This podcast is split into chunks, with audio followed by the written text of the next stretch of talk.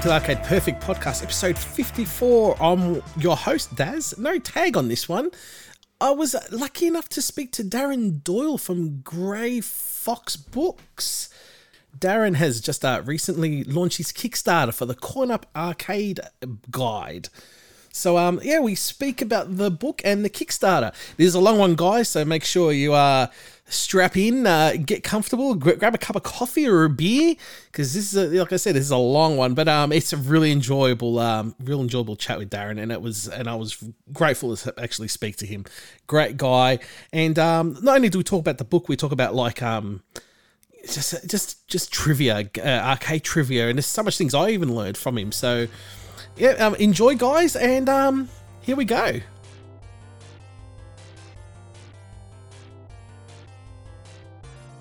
And uh, with me, I have Darren Doyle. Um, and this is regarding a new Kickstarter you have, isn't it, Darren? How are you, firstly? Hi, how you, Darren? How are you? Not too bad, fella. Yeah. Uh, good to be back. It was it was a while since I think we, we did this before on the the Force book, the uh, Terry Visual History Correct. book. Yeah, yeah, yeah, we did. Um, it was great to be on. I, I really enjoyed talking about it and all.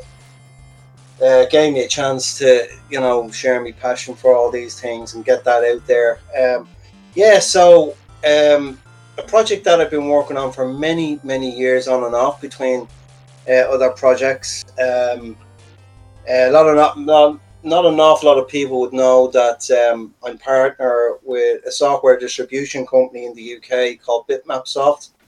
So that allows us then to market and sell products on all machines. Uh, we will be going into the consoles as well. We're, we're we're going to be looking at Mega Drive and a few other bits and bobs. Nice, So nice. that's uh, down the road. We're also looking at PC stuff as well, which is incredible. But uh, I've been very busy with that because we've been building it up with my partner Jamie. Um, we've been we've been building it up uh, to make it, uh, you know, a, a, a, an enterprise. Our ethos is all about the developer. Mhm. Uh, so with with that, there's that, and then working on uh, other stuff as well as working on this new book uh, called Coin-Op, the Arcade Guide, which features. Uh, I would estimate now about 174 arcade titles. That's insane, man. That's Right. crazy. Um, I am solely writing the book myself. Uh, I don't have any shadow or ghostwriters. Uh, I have a proofreader. Uh, he's doing proofreading and editing a fellow by the name of Andrew Fisher. Uh, oh, which nice. works He's he's great. a freelance for Retro Gamer magazine. Yep, yep. Terrible nice guy. Uh, I've very, got his very Commodore book. I've got his Commodore 64 book from years Yeah, ago. Uh, Yeah. Yeah, A- Andrew is an absolute gentleman, and I met Andrew for the first time in 2009 when I was at a, a gaming event in the UK called Retro Reunited, which I was one of the organisers. I did all the promotional work for them, and also when I was there, done Yep. filming stuff like that. We're the precursor to Play Expo. Uh, Okay, yep.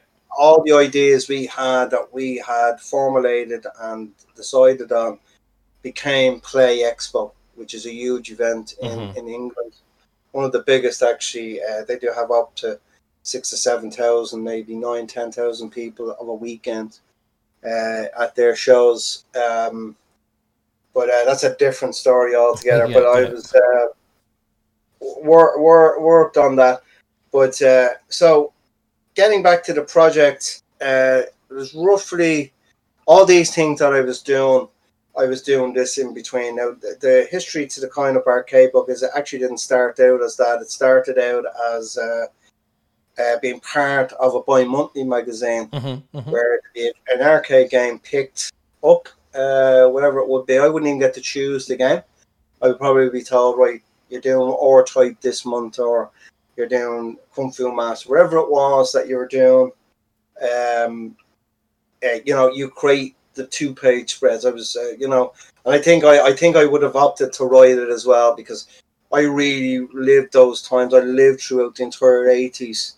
Uh, it was a huge thing that we used to do back then before the internet, before mobile phones, before any of that crap that ruined people's social gathering yeah, uh, their social interaction. like going in, you know, meeting up with your friends, hopping on a bus into the city centre, and then doing a tour, an arcade tour. Tour, right, we're going to start here. We're going to go there. We're going to go there. Stop off at McDonald's on the on, on the way of to one or something, and go have lunch and go to another one. Yeah.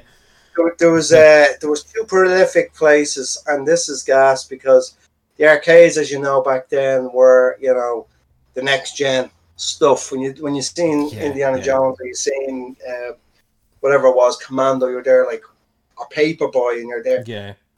And then you're you're playing with a couple of pixelated dots or hmm you know no fidelity whatsoever. You know, based on the games we were playing on the 8-bit platforms, Ataris, the Spectrums, Commodore 64s, Amstrads, and all that good stuff. But we used to go into town and we'd meet at a place called Clerys, which was a huge department store.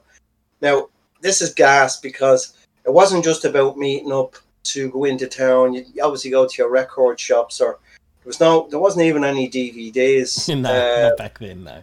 yeah, or, or even places that sold videos. Now you had your Mhm. video libraries, but do you ever remember going to a store where they sold videos? It was all just for sale. No, not, not in the early '80s, especially because videotapes were meant to be like they costed here about a hundred to two hundred dollars each back in the day when That's they right. first came out. Yeah, That's right. Yeah, I actually used to work in a video library, and your man, the guy that used to run it, used to get by one copy, Yeah, and I said, "I'll be back in about two hours." And I said, "Why, why, where are you going?" Ah, I'm on a mess and going on a. And then all of a sudden, he'd arrive with ten copies. and getting duplicated. Oh wow. with, with printed covers Yeah. and printed stickers. And you could tell that it was that cheap colour copy on the Yeah. label. So he was buying one because they were so expensive, and then he was maximising his profits to get his money back on that release. Oh, good on By him. doing 10 15 at, at Yeah. $2 a video, wherever Yeah, it was. Yeah, But we used to meet up in this place called Clerys. And Clerys was a department store, a huge department store, like Harrods type of idea. Now they're, they're gone now, unfortunately. They they lasted about 40 years and then they, they, they, they disappeared. But they used to have a computer division. yeah. hmm So what we would do is we go in there and we'd be looking at Atari STs, Commodore Amigas, Commodore 64s, and all this stuff. And you'd have the guys in the short and tie job, you know, Mhm. looking like Apple, Apple reps, like Yeah, you do see now. Um, coming over, do you need any help? So you get to befriend these guys, but you're talking about it, and you're also getting to see the latest software. Yeah, So you'd yeah. be going in there, you're talking to these guys, and then what you do is you'd start there, and then you'd head over down to this place called Eason's, which is the biggest um, book importer, big book distributor slash magazine distributor. So what are you going to be doing? You're going to be spending 20 minutes in there, looking Yeah. at all the latest Reading, computer yeah. magazines. Zaps, you know, CU Amiga, ST uh, Action, and the One, and all these these awesome magazines that cease to exist. Uh, or maybe once or twice you might do a five finger discount on one of them. Uh, but uh, then you would ha- ha- head to your McDonald's restaurant or your Burger King restaurant or KFC, yeah, and right beside that, then you'd start off your first venture into the arcades. There, there was what we used to go to a place called Barney's that used to be really prolific of getting all the latest arcade games. So we'd be going to a place called Barney's, a place called Playland, a place called Quirks uh, along the Liffey there, which was uh, uh, Quirk. Now, what, the, what was the name of the Quirks? Was the big, huge one on Main O'Connell Street in, t- in Dublin town. Uh, what, the Perrier Club, uh, which was a professional snooker club. so that sounds very poshy. Oh, it is very, Yeah. very uh, all carpeted, wall to wall carpeting on the ceiling, Yeah, wall to wall carpeting. and as you'd walk through the door, there'd be an array of either side arcade games, all the latest. Now, obviously, these these, didn't own these machines; these were leased, and they were they were paying, um, you know, the duty tax on them and stuff like that, or Yeah, they had they, they were leasing the tax on them, but they, they, they, they were buying the machines as well because like these machines were like two thousand pounds and hmm you know you know whatever it was uh, back in the eighties like you know what I mean? Like yeah, they they used to get an awful lot of games so. I would literally go into town. We'd leave at about ten in the morning, and I wouldn't be coming back till about four. Wow. Yeah. Uh, and from, from the minute you arrive there to the minute you get on the bus, you're non-stop playing arcade games. So I had huge exposure to all these classic arcade games. Uh, I, as I said, the very for, the very first game I ever seen was Space Invaders. And this would have been in 1979. And the game had been out about a year, I'd say, maybe 1980. Well, I was one years old. I was one I had my experience with um, with uh, Space Invaders, a bunch of um, biker guys smoking, you know, plumes of smoke, and yeah.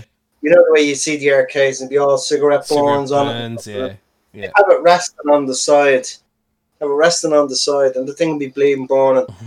And it was actually through a rainstorm. We we had to go in there because uh, we were going to get destroyed and soaking wet. So we were standing inside this place, waiting for the rain to stop, and I wondered, what, what, what's this thing here? And Space Invaders cabinet, and these guys were playing. I remember very vividly.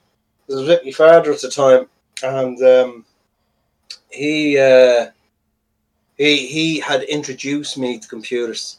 Mm-hmm. Uh, there's so much I I need to thank him for because uh, if, if, it wasn't for him bringing me in there to see, I wouldn't have never known what that was. And then he, he brought in the Atari VCS.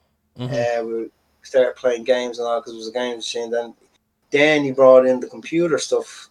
I, I was all Atari, Atari, Atari up, I think, until 1988 or 87 when I went to the Amiga. And the reason why, because my dad had a contact in Atari. Atari used to be based uh, here up in Tallaght, and this guy used to come down with the stuff and obviously look after him on prices and yeah. all that type of stuff. But uh, uh, it, it's because of my dad that uh, essentially, and because my dad was uh, an exceptional photographer, professional photographer, he turned it into a business. Mm-hmm. And I even remember it was it's it, it's insane when I think about it now because I would have been only what maybe 12, 14 years old, and he was one of the first people in Ireland to get a video camera. Uh, it was actually a two piece job. It was one half the camera and the other half to actually start filming people, events. So, like communions, weddings, all this stuff that we all know today. Yeah, yeah. Uh, he's probably one of the first. But I was actually, I remember we got a program that allowed us to do scrolling graphics. So just scrolling text. And he seen the idea of plugging the R or RF out of the Atari into a video. Ah, okay. And record these titles. So before the video comes on, it's so crude now. You can you can only imagine yeah. color, colors colors running like this uh, on the titles and all that. But it was a titler, and it was just a standard text, and he was putting in the information, the twenty fourth, of such as our the wedding now, and all that type of stuff. So this is nearly the infancy, absolute infancy of me getting into graphics and, and doing artwork and all, uh-huh. the, all type of things. So eventually it became a thing where playing games was getting boring now. Let's see what else we can do. Let me move to the ST. But anyway, I'm way off subject here. Um, getting back to the coin-op book, I was wanted to create uh, this A5 book uh, that allowed uh, about five genres. So I actually started out with five genres. And because of the amount of composite work that was involved that I had to do, I had to really limit the amount of games that went into each chapter. So, and I still have, because I could literally, I've, ne- never end, uh, Darren, I've never, never stop. So I limited to 10 games. So bit a bit um what, would be the word I would I could use for that? It, if I could go back, I'd probably extend it to about fifteen, maybe. Mm-hmm. But I, I did something to counteract that, but I can't talk about that because you'll have to wait. They'll have to wait and see it in the book. Okay. Okay. Uh, there, there's something that I've done on each chapter. Okay. That's all I can say. All right, that, no spoilers, no spoilers then. No worries. That's no, no, no spoilers for that. Yeah. Um, but uh, you have ten prolific titles per per chapter. Now there's eight chapters, so there's a lot more stuff in there than than than just eight chapters. So I, I picked scrolling beat 'em ups, um, driving games, you know, arcade shooters. The arc the arcade shooters. When I was doing the research for that, it's essentially realistically be a book on its own right. Yeah. I yeah. could literally do a book on nothing but beat 'em ups, uh, you know, one on one v fighting games, uh, shoot 'em ups, even arcade action. Believe it or not, you struggle. Um, but Uh, shoot 'em Actually, up. in what sense? Well, like uh, like turtles, Ninja Turtles, that kind of thing. Crime Ninja fighters. Turtles just go and beat 'em ups. You could, you, there's enough of those, but the Okay. action ones like, um, you know, Commando. right, or you know, Contra. Oh, okay. uh, yeah, yeah, yeah.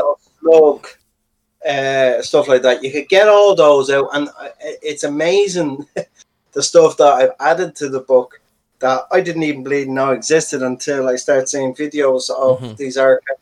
Because I had to go through the so there's over um, forty three thousand arcade games. I didn't Oh, even know this. There's about forty three thousand arcade games that came out That's crazy. from 1970 yeah. right up as far as 2018. Yeah, well, I'm still I'm still dis- discovering games like this week. I was like one called uh, Rally Bike by Taito. Have you heard of that one? Really, no. No, check it out. It's really good. That's what I'm saying. Like, Well, there's just so Here- many games. It's crazy. You ever hear one called Demon Front? No, no. Uh, I'm not going to say that. Okay, You fan of Neo Geo? okay, all right. Neo Geo. It's on the Neo Geo. Okay. No, no, this is an arcade game. Oh, oh, okay. Um, one called Demon Front. Yeah, yeah, yeah, yeah. You're literally going to go like this. You're going to go what? Okay. Just, I want, I want, just, just check out Demon Front. Okay. Uh, another one called Dolphin Blue. Dolphin Blue. it? Yeah, I know Dolphin Blue. Yeah, yeah. The guy, the dolphin, on the fella on the side, Yeah. sort of like a So- shoot 'em up yeah. yeah. Same There as was Metal Slug, another- actually. Yeah. Uh, there was another title. Hold on there now, because I, I I do a fantastic thing in here, and I'll, I'll talk about that now in a minute. So, uh, we have we have all our genres. So Yeah. I obviously went to pick the, the most ten prolific um, games that I could. Now, shoot 'em ups was always going to be super difficult because Space Invaders isn't even in the book. Oh, I'm just yeah. going to state that now, and everybody's going to say, "What? Space Invaders, the number one shoot 'em up game, but why isn't that in there?" and stuff like that. And the very simple answer to that: is the reason why Space Invaders isn't in there is I think everybody knows, knows all about it. Space Invaders now. Yeah. Yeah. Uh, we've seen it covered umpteen times, and to be honest with you, as much as a classic it is, I do reflect something on Space Invaders in the book, but because um, it's been done and done and done, uh, I, I realistically couldn't give it the page space. No, it's, Now, I fair. I think that's fair. It would take me 20 minutes to knock up uh, a full on spread for Space Invaders, the whole lot, all that stuff, no problem. But I just felt that it would have been a cliche expectancy Yeah, I to uh, have included. And same for Pac Man as well. Yeah, I was gonna say, yeah, Pa- I was, was gonna say, I hope you haven't got Pac-Man in there because you can get Pac-Man info anyway. In? Mm. Again, it's the same. It's the same thing. It's an arcade guide. Everybody, if I mentioned Pac-Man, do you know who Pac-Man is? He's as popular. The Pac-Man is as popular as Mickey Mouse is. Correct. as yeah. is Space Invaders. So I, I didn't want to cover. I wanted to cover titles that were visually rich, heavy, visually. Essentially, what the book is really about, Darren, is when you read the pages or you read the text and you're looking at the imagery. I want to you to feel the exact same way I did uh, when you played these games. Fair, fair call. That's the whole purpose of the book. The book, know, although don't get me wrong, there's serious text in the book. There's something like seventy thousand words, and probably more now, because I've added Mhm. so much since the Kickstarter. I've added an additional seven items, seven to eight items to the book that are absolutely unannounced. Cool. It had not been there. There's no page grabs or any of this stuff. And when I was doing the Kickstarter, I tried to show enough, but not everything. Mm-hmm. Mm-hmm. You know, some of them like to show you the whole, you know, stop their grinning and drop that in, and they show you the whole what the book is about. That's why in the listings of the games, I p- purposely mention X amount, but that's top secret right now. That's fine. Yeah, that's cool. So it's you know, if there was a way I could get that up in shiny lights, makes it Jesus, you know, man, I, I'm gonna have to get this. I need to find out what it is. Um, that that that's the way I, I want you to that reson uh, that that that nostalgic resonation of you saying, "Wow, geez, I remember. Oh my God, yeah, yeah," and and that it's just that instant where I've taken you back to be it's sort of like imagine fa- rewinding back in fast motion hmm back to where you're you're you're a kid and you you, first put your quarter in, you're there looking at the game. You can't believe what you're what you're watching and, and all these type of things. Um, and that's the whole purpose of the Coin-Op Arcade Guide. It's not designed in the same manner as uh, stuff that would be from Fusion or Bitmap books or ROM or any of these prolific um, publishers. Now, don't get me wrong, I 100% respect their work. Their works are fantastic. Uh, the information is brilliant. Uh, if if a little diverse in places, um, they're they're done in in in, in a in a design theory of white pages. You, you know what I'm talking about. You've seen Yeah. it with just a picture and a small bit of text, and it's all real formal or informal. Or no more, you'd be more informal. I I, I think uh, than to what I did. So what I wanted to do was rip that shit up, tear it off. Good luck to you. That's rubbish. That's boring to me. I want to boom pack impact with um, heavy visuals, more imagery than you can than, Yeah. than you can. In in fact, a lot of the pages I, I don't even how how this even happened. But here's here's what's mad about this project. Uh, 300 pages content. It's probably a little bit more now. I think I'm bordering 304 now. That's so I've added insane. another four pages of all this extra stuff.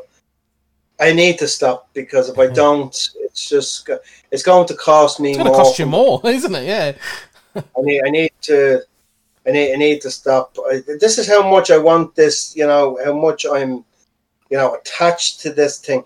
Yeah. Uh, well, the, the way you're speaking, you can tell it's a passion project more than anything else. So. Oh, it's ridiculous. And now, yeah, exactly. I, I was always about um, giving people something that I would want.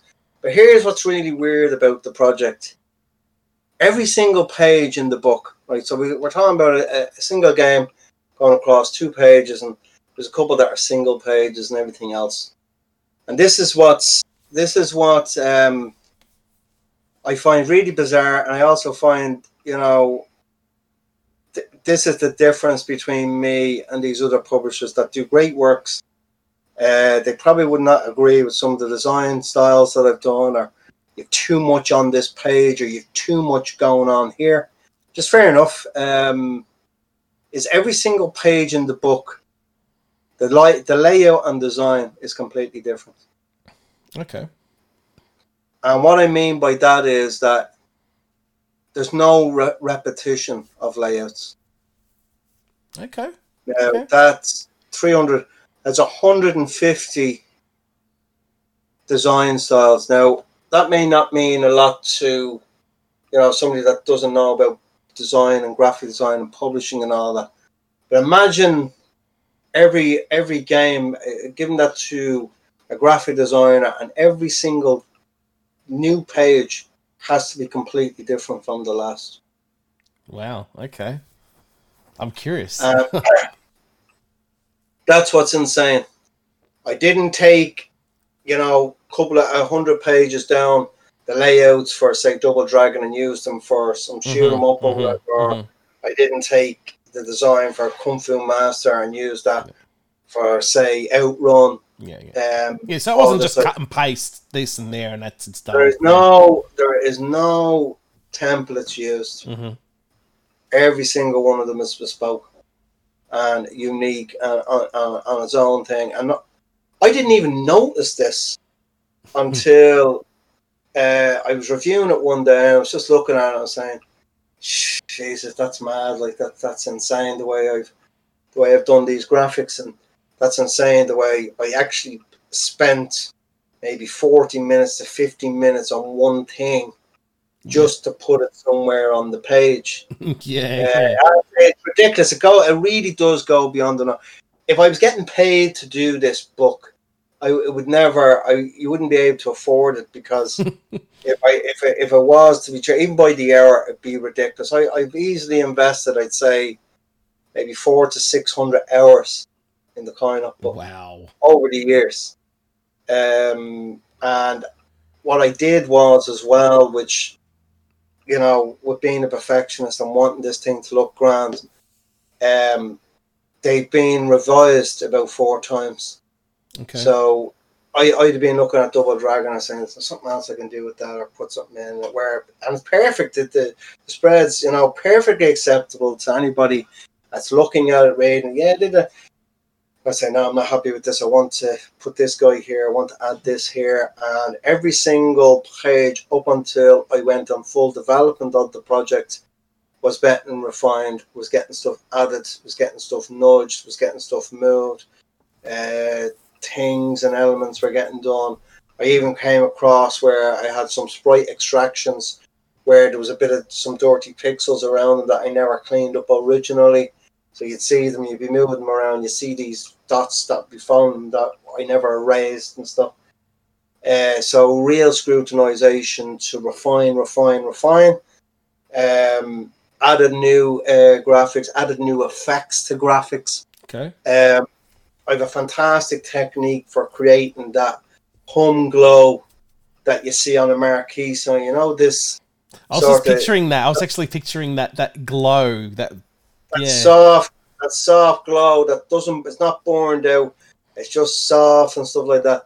So you're going to see a lot of the mark, uh, some of the marquee art uh, in the in the game reviews may have that effect. So it looks like it's it's it's lit up. Oh, like the Uh, neon, or- neon, like neon lights, like the neon. It, it's like a neon light, but it's you know, you know the way the the, the marquees are on on on a pair of specs hmm or whatever they would be on, and that glow. Fluoro lighting. You know, the yeah. colors are, are humming to the yeah, light. Yeah, yeah. Uh, I've developed a technique for doing that, and it really is effective because I can apply it to anything. I can apply it to sprite characters and all. That when you see them, they're sort of, they, it's very, very relaxing to look at. to yeah, honest with you. yeah, yeah, yeah. Uh, I did uh, one of Belmont from Castlevania Haunted Castle, Uh huh. which is your, your Oh, it's in there. Castlevania. Oh, nice. Yeah, Haunted Castle is in there, yeah. And That's Belmont, obscure the Yep. you know, the, you know the um, the opening sequence to, to haunted castle course, where yeah, Belmont yeah. with the whip the whip is going around them. Mhm. I painstakingly removed him out of that image, Oh, and there was missing graphics that I had to redraw on. So I actually got Belmont proper with that whip, mm-hmm. and he's in he's in the piece and stuff like that. And so uh, e- each game is completely different from the last. There's no repetition on page layout or design. So each each page is just being designed specifically, which in its own right is ridiculous to have done because no graphic designer uh, would, would would do that, and it would take them ages. And you'd need maybe three or four people down it and all. But I just I wanted to create such a visual um, impact on the games. As I said about retrieving that, you know, that nostalgic resonance of um, jumping you back in time to exactly that time frame when um, we played these arcade games.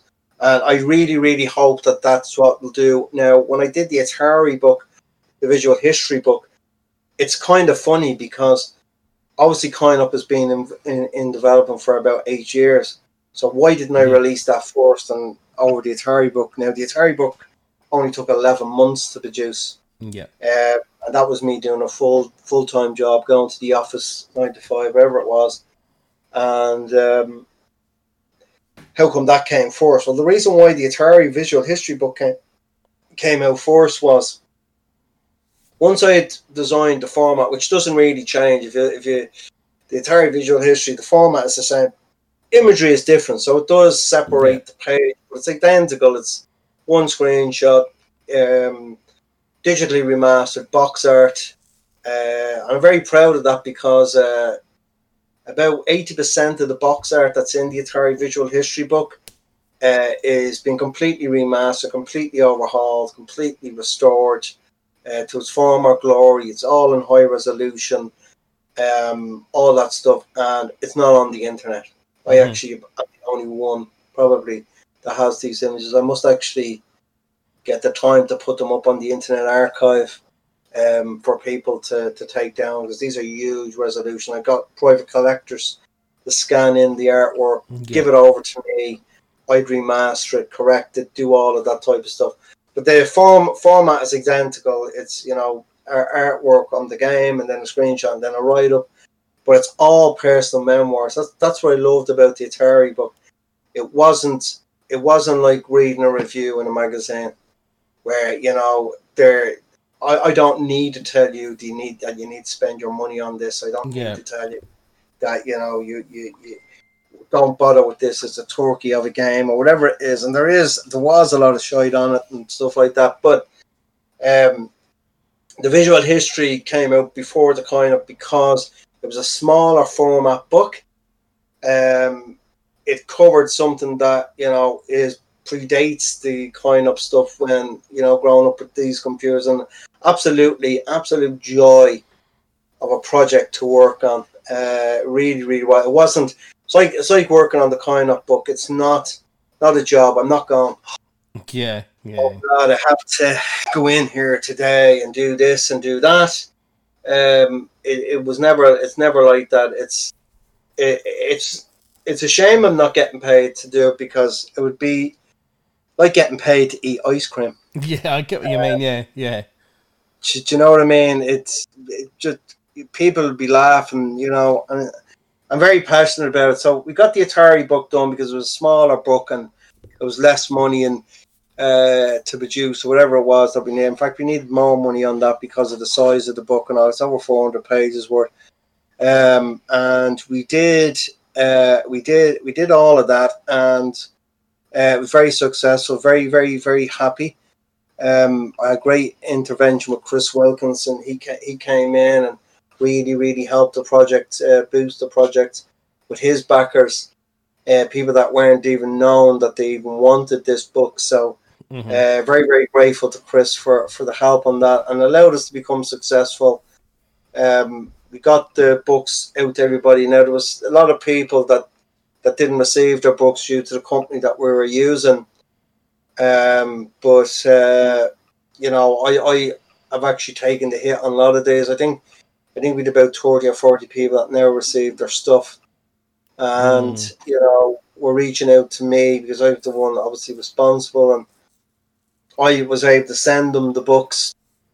I I, I had all the books were gone from the Kickstarter, and then I managed to. Uh, there was a there was a couple that never claimed they never did their surveys or claimed them or cancelled their orders, but these would have been books that were paid for.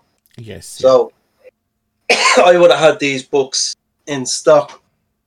So uh, a good few of them were replacements, and then when the book when I was selling these books online, it generated revenue, so it allowed me to buy some more books. Mm-hmm. Uh, so the printer was really good about that. He he, uh, he allowed me to do um, sale or no return.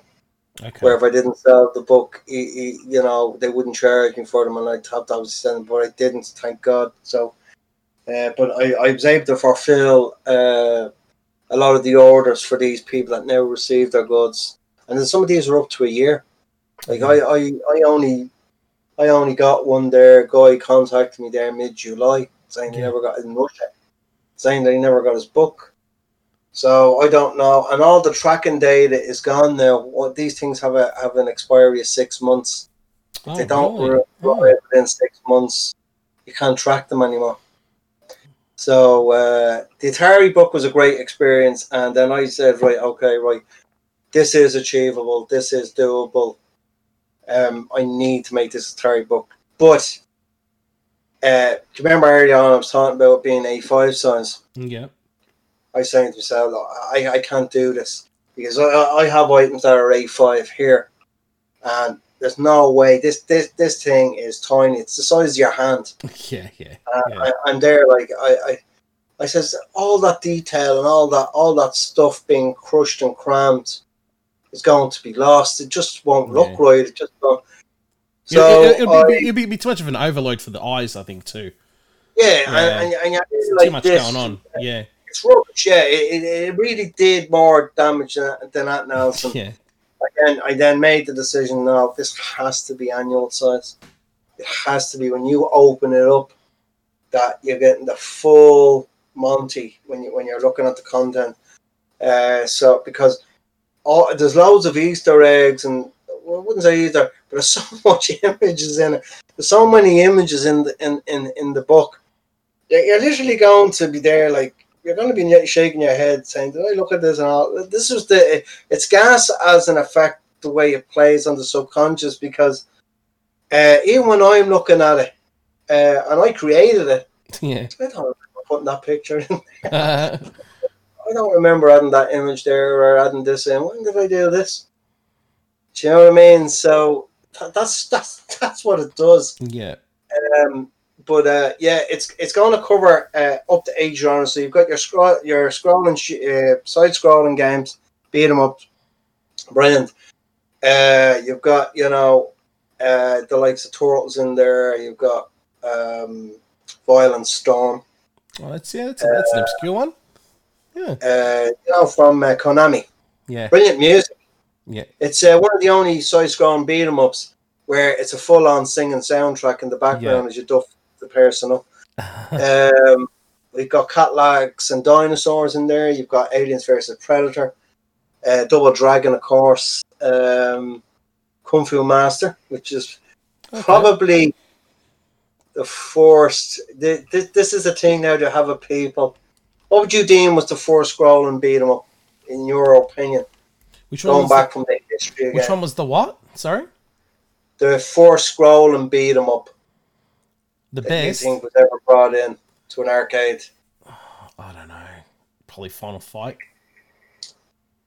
So Final Fight would have been you would deem, but you play Oh. Kung Fu oh. Master, haven't you? Yeah, of course I have. Yeah, yeah, yeah. Now, Kung Fu Master is a side scroll and beat 'em up. You really? You, You're I, I guess. you're- Yeah, I you're guess. It is scroll and beat 'em up, Yeah. yeah. you're right. Yeah, You're what- right. Yeah, but when when I hear that, I picture Double Dragon or Final Fight. Yeah, I'm more of an. Uh, Yeah, but see, you're still you're still scrolling along, punching or kicking Yeah. a character. No, Now, you're right. I, I totally hit. agree with you, and you are right. You are right. Oh, actually, question. Question: Do you have Well- undercover cops in there? No. Okay, that's Now one of my I know uh, Undercover Cops. Don't get me wrong, was a is a brilliant game from Irem. Absolutely loved it. Love it. Um, again, this was this was the decisions that I had to Yeah, be faced with, Darren, because I had to decide the a prolific beat 'em up. Now, Undercover Cop, probably the reason why that didn't get included in there was it's not very well known. no, it's not at all. No, it's a hidden gem. I So- think personally, I love it. Um, everybody knows the Turtles, everybody knows Double Dragon, everybody knows Kung Fu Master. So, and, and Cadillacs and Dinosaurs, Aliens vs. Predator, 64th Street uh, is in there as well. Okay. Um, so they, these were games that people would automatically resonate to. If I, if I stick an Undercover Cop in, which is a brilliant call out, it's a brilliant show, it's a brilliant beat 'em up. Um, only you and I will get it Yeah, So- probably. Yeah, yeah. uh, or maybe 10 or 15 other people will get it and, and, and stuff like that. It wasn't wide, wide stream. In fact, I think it only really came out in certain regions uh, in Australia and very, very rare in America. Oh, really? No, okay. there, was a couple, there was a couple in, in, in, in Japan, all right, from where it originated and stuff like that. Mhm. But it wasn't a triple. It wouldn't. It wasn't a triple A company. I don't know who what the crack was with Irem because I think Data East in America were distributing their games for them. Um, or there was some sort of setup Yeah. there, and I don't know why Undercover Cops. It should have, it, it definitely should have gotten the recognition it deserved. Um, there's so many of these games that didn't Mhm. even get a look in. You're there, like nodding your head. Like as I said, that Demon Front game. When do you check that out? That's, Dude, I just saw screenshots. What the hell? I've never seen it before. there you go. Look at that. Wow. Yeah, you there. De- uh, De- Demon Front. Uh, I couldn't believe it. Uh, there's another one called Osman. Have you ever heard of Osman? Yes, it's uh, that's uh, the same creators of some of the creators from Strider. That's right. Yeah, the creator from Strider did Yeah. did that. Uh, that, that that's been out for years. No, Mhm. I'm only hearing about this blade and stuff only recently and stuff Yeah. like that. I can't pass the first level because it's dumb hard, but Really, I, I must actually give it another shot. I remember looking at the title screen and saying to myself, right, okay, and I says, I'll, I'll get it. I have um Coinup's thing on my PC here. Mhm. Uh, it's thousands of games in there. It's ridiculous the amount of stuff. I must actually uh, have have a shot. I just don't have the time. If I'm not doing the book, I'm doing work. If I'm not doing work, I'm I'm working on bitmaps off stuff and all this yeah. type. So yeah, absolutely. Undercover Cop would have been a good one to include, all right. But I had to be sort of open range and pick the ten best. And it's not a top ten book, Mhm. so it's not going to be the top ten beat 'em ups. It's ten beat 'em ups that are covered Hmm. in the book yeah, yeah. but in a visual manner. So I celebrate the games rather than, you know, rank them. There's no ranking in any any uh, any words or like that. There's no game that says this was better than Mhm, this mhm. or anything like that. yeah. You pick up the book, you look at the games, you read about them, you re- react, you react the emotional reaction to the book, uh, and you look at the visuals and you take on board. Uh, like e- each each game has flyer artwork in it that I've remastered. Each game, Oh wow. E- every two every game across two page spread has has um, flyer artwork completely restored now. So you get to see screenshots from the games, the logos, the characters, the write up about the game. The uh, I also do a specs thing on it, so it tells you the year it was released, what hardware was used, Mhm. what type of game it is, all that type of stuff. Now I know people are going to say, "Why, why include that?" Like I know No, what this is. that's cool. That's for everybody. This is for people that are newcomers to that never played. Like it was gas when I was putting up these videos on Facebook, uh, gameplay videos to promote the book. I couldn't believe the amount of people that never knew what Stunrunner was. Oh wow. There's actually replies where people have said, I have never seen this. What is this game? this looks amazing. And they're like, and these are in arcade Facebook groups. What the hell? Uh, Oh wow. Yeah, you actually you actually influenced me to play it yesterday. I was yesterday the day before because I saw the video and I'm like, oh, I'm gonna play it again because it's it's actually a fun game. I'm not I'm not that well, I, I really. remember Stunrunner now, the sit down, the lie down Mm, cab was the only way to play it. The stand up was brilliant. But if you ever played the, the sit down Jesus, the experience.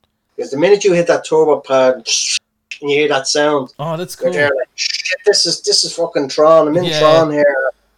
I, I, I and, and realistically, it's a futuristic version of Road Blasters because Road Blasters you collected the bo- uh, the orbs. Yeah, I love Road, right. I love Road Blasters. Love it.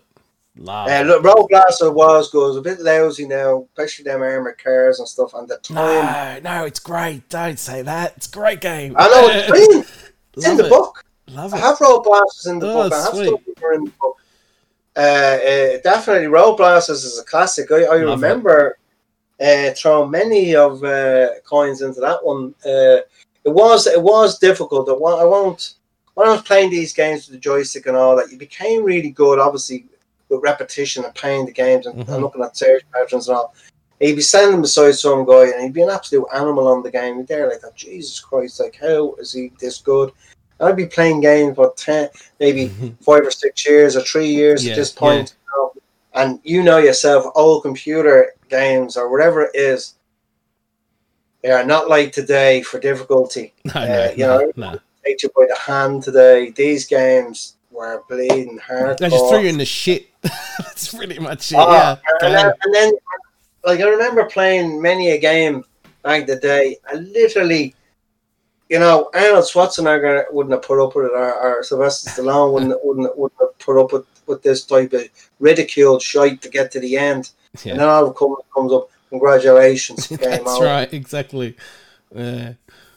Jesus, yeah, and a lot of arcade games used to do that as well. Um, Capcom are always the, and the stories are always terribly cheesy and stuff like that. But at least they put something up um, in there. But uh, so we've got we've got our ten beat 'em ups now. I can tell you a classic that I had to put in, and I wasn't I never really played it much, but I admired it. Was WWF WrestleFest. Okay. Yeah. I I've included that in the book, and I've really done.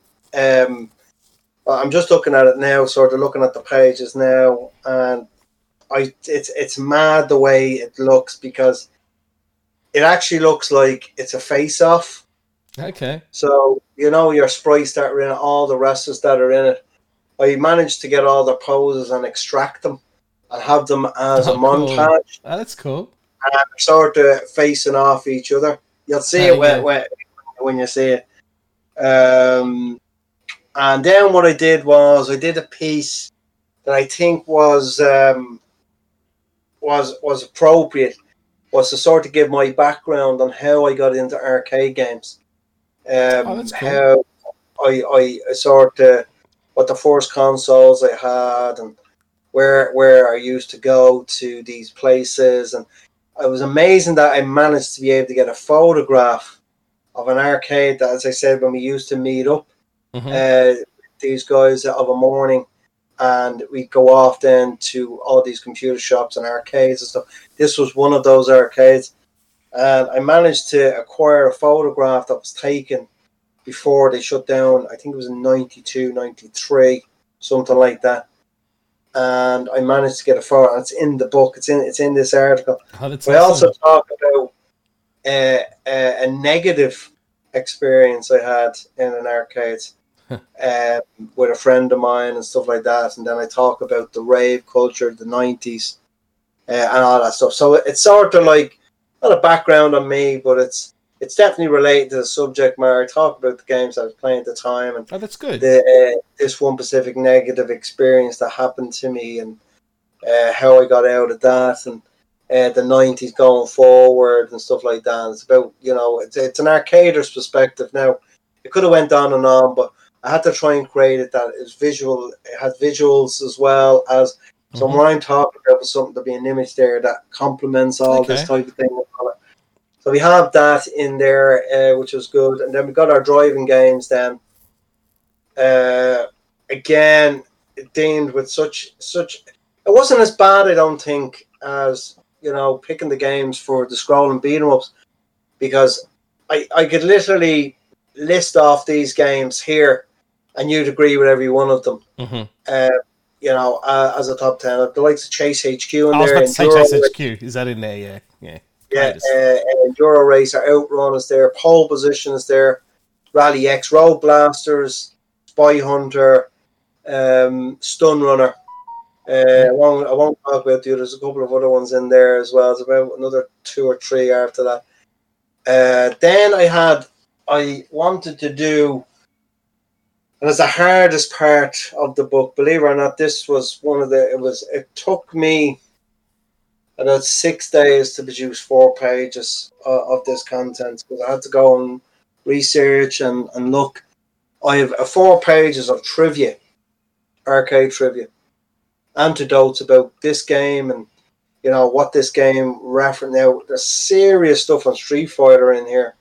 Um, there, there's even um, trivia on Kung Fu Master Yeah. that's in relation to film. Um, you know, and all this stuff and Double Dragon, uh, their names Billy and Jimmy Lee and stuff like that were have connections to Enter the Dragon and stuff that I talk about. Oh, okay. Yeah. Ah. Um, so uh,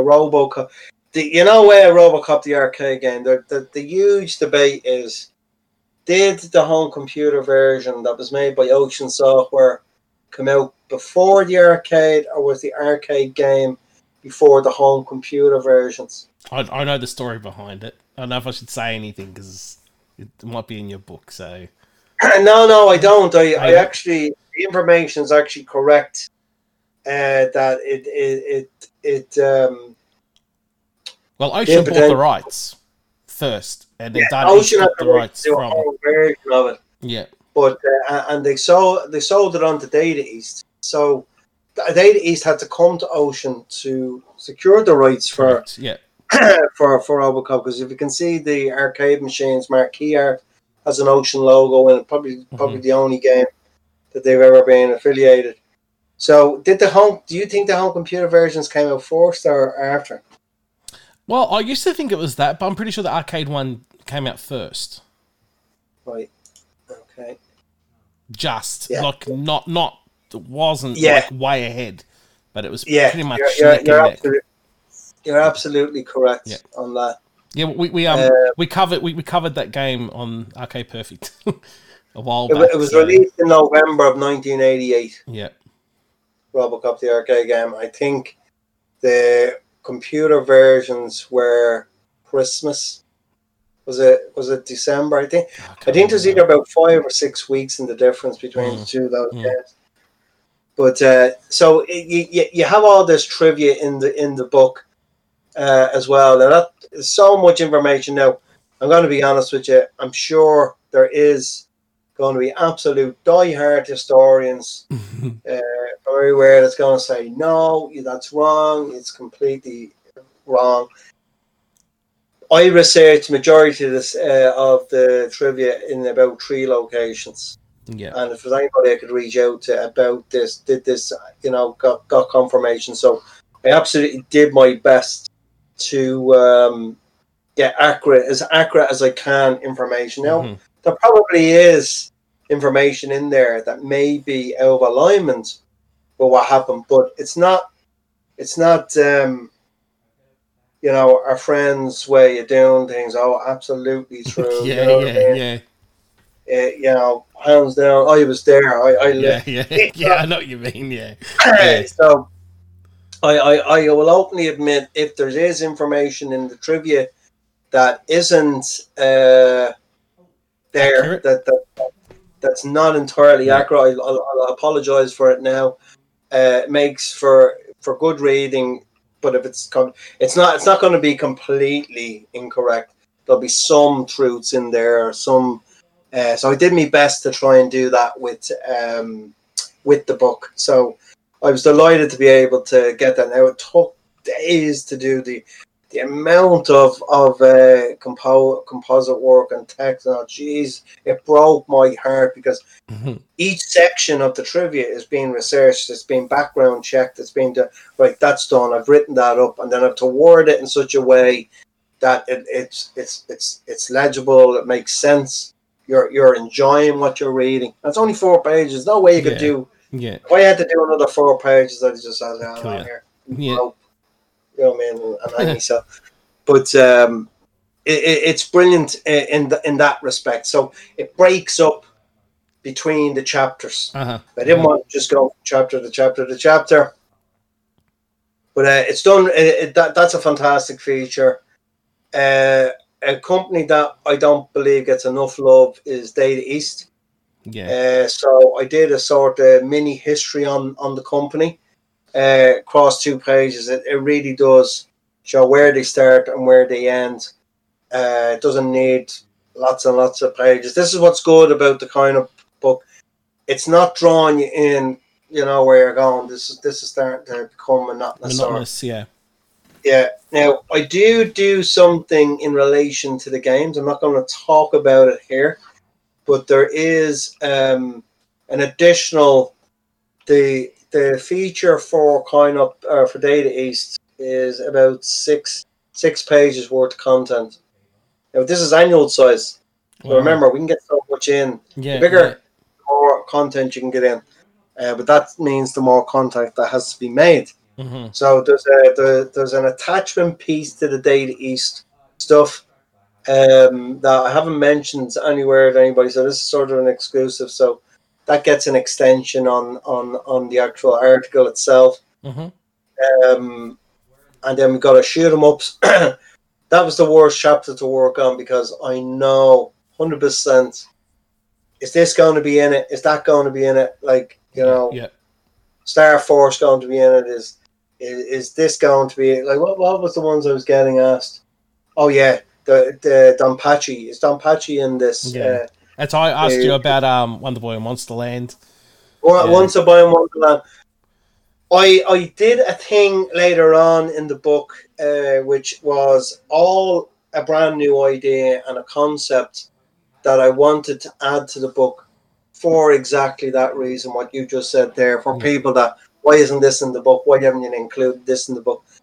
And the piece is called, and this is world exclusive for you guys. Nobody knows about this. You're going to be the first told.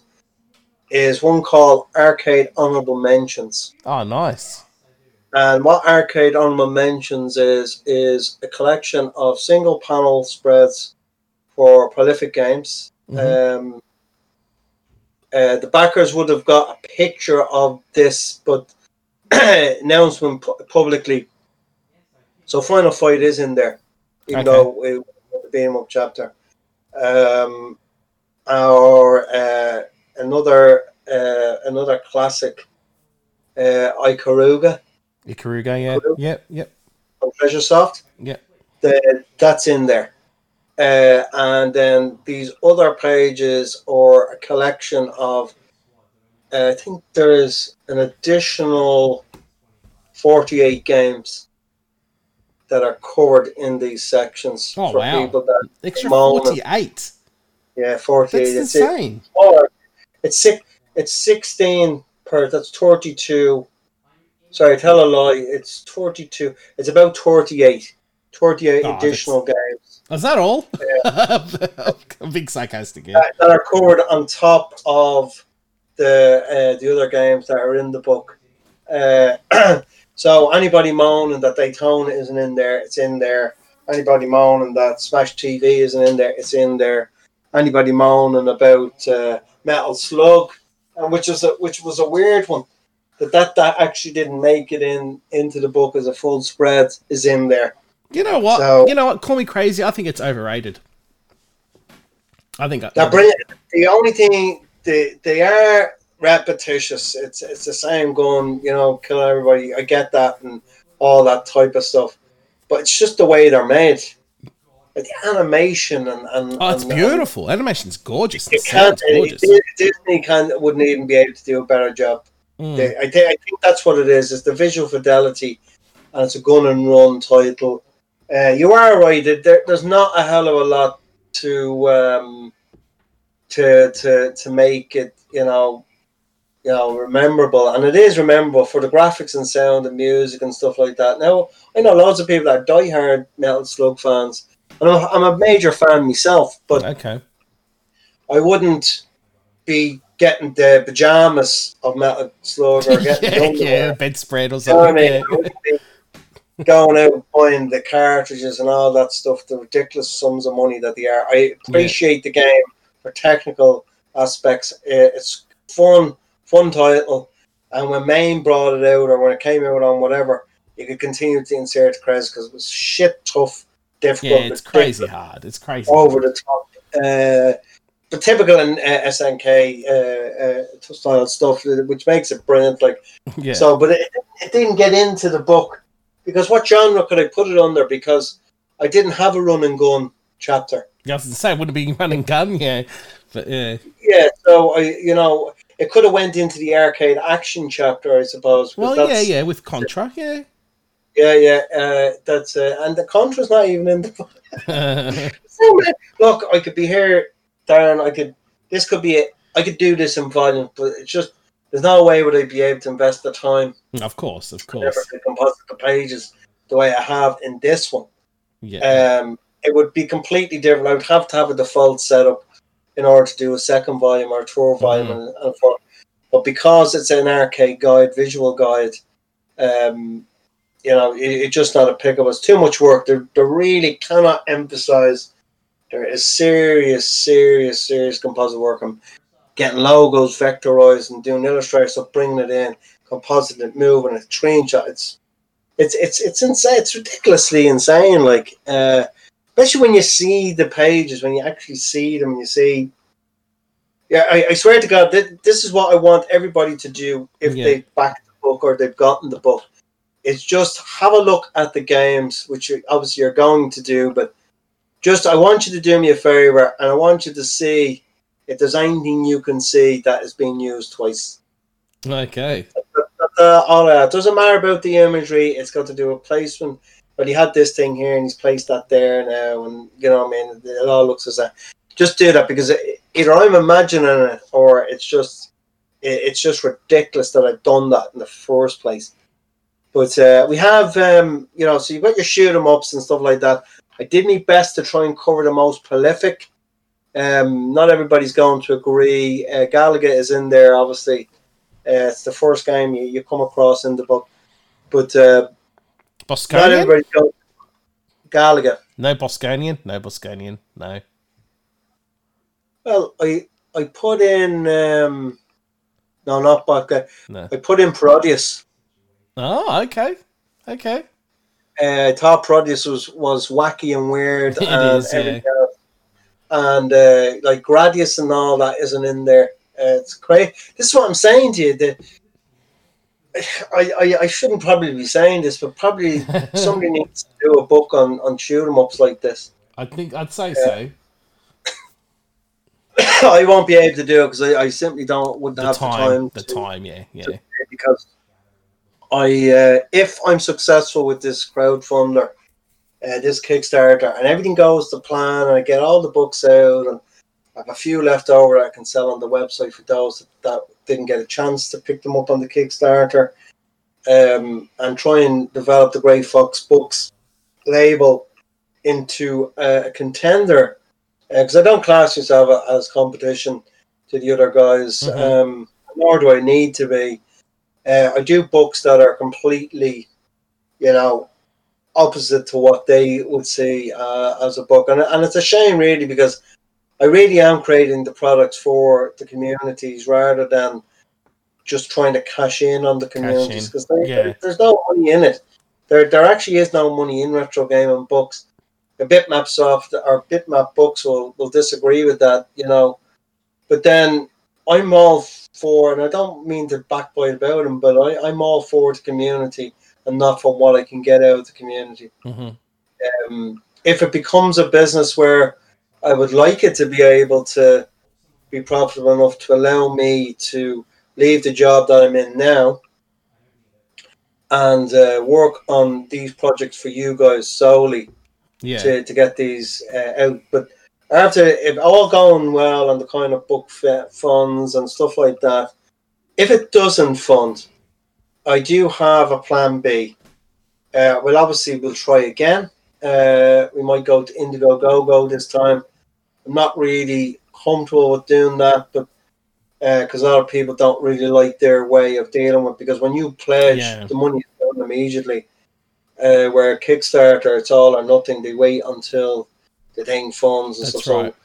So I, I agree with that, hundred Yeah. percent. It's it's. It, I I think Kickstarter is more of a trusted format, to be honest. It is because they don't allow anybody that's doing prototypes without a prototype to show. You're not going to launch. Um, I was actually very very surprised that I was given the go ahead with the kind of book because it covers so many IPs. Mhm. Um, yeah. I have reached out to a couple of them. Uh, never heard, would you believe, never heard anything back. Um, I, I, I was actually very, very. Uh, now, I think maybe two things might have happened there to reason why I'm not being contacted or no cease and desist are being being orchestrated is because. Uh, do you remember when Bitmap Books did the NES book? Yeah. and yeah. Flew in and shut it all down and I, I, for an undisclosed amount of royalties he had to pay to you know release the book and all was purely based on the amount that he had raised Oh, okay. so you know if my my thing was doing like the Like the ZX Spectrum Next over a million quid Yeah, yeah, yeah. in three days, which is just It's crazy. nuts. Fifty grand in nine seconds. I was looking at it and I Yeah. just couldn't. And congratulations to them too, man. That's that's that's amazing. Oh, amazing. brilliant! I, I, um, we're going to be releasing games on uh, ZX Next. Oh, sweet. Yes, uh, Bitmap Soft. We we we've secured two titles, and we're buying directly off uh, off the design. Uh, uh, one of the guys behind the Z, uh, ZX Spectrum, uh, he's supplying us with all the the SD cards and all this type of stuff. So we are doing stuff for that. Uh, an exclusive title. It's a ones. It's not um.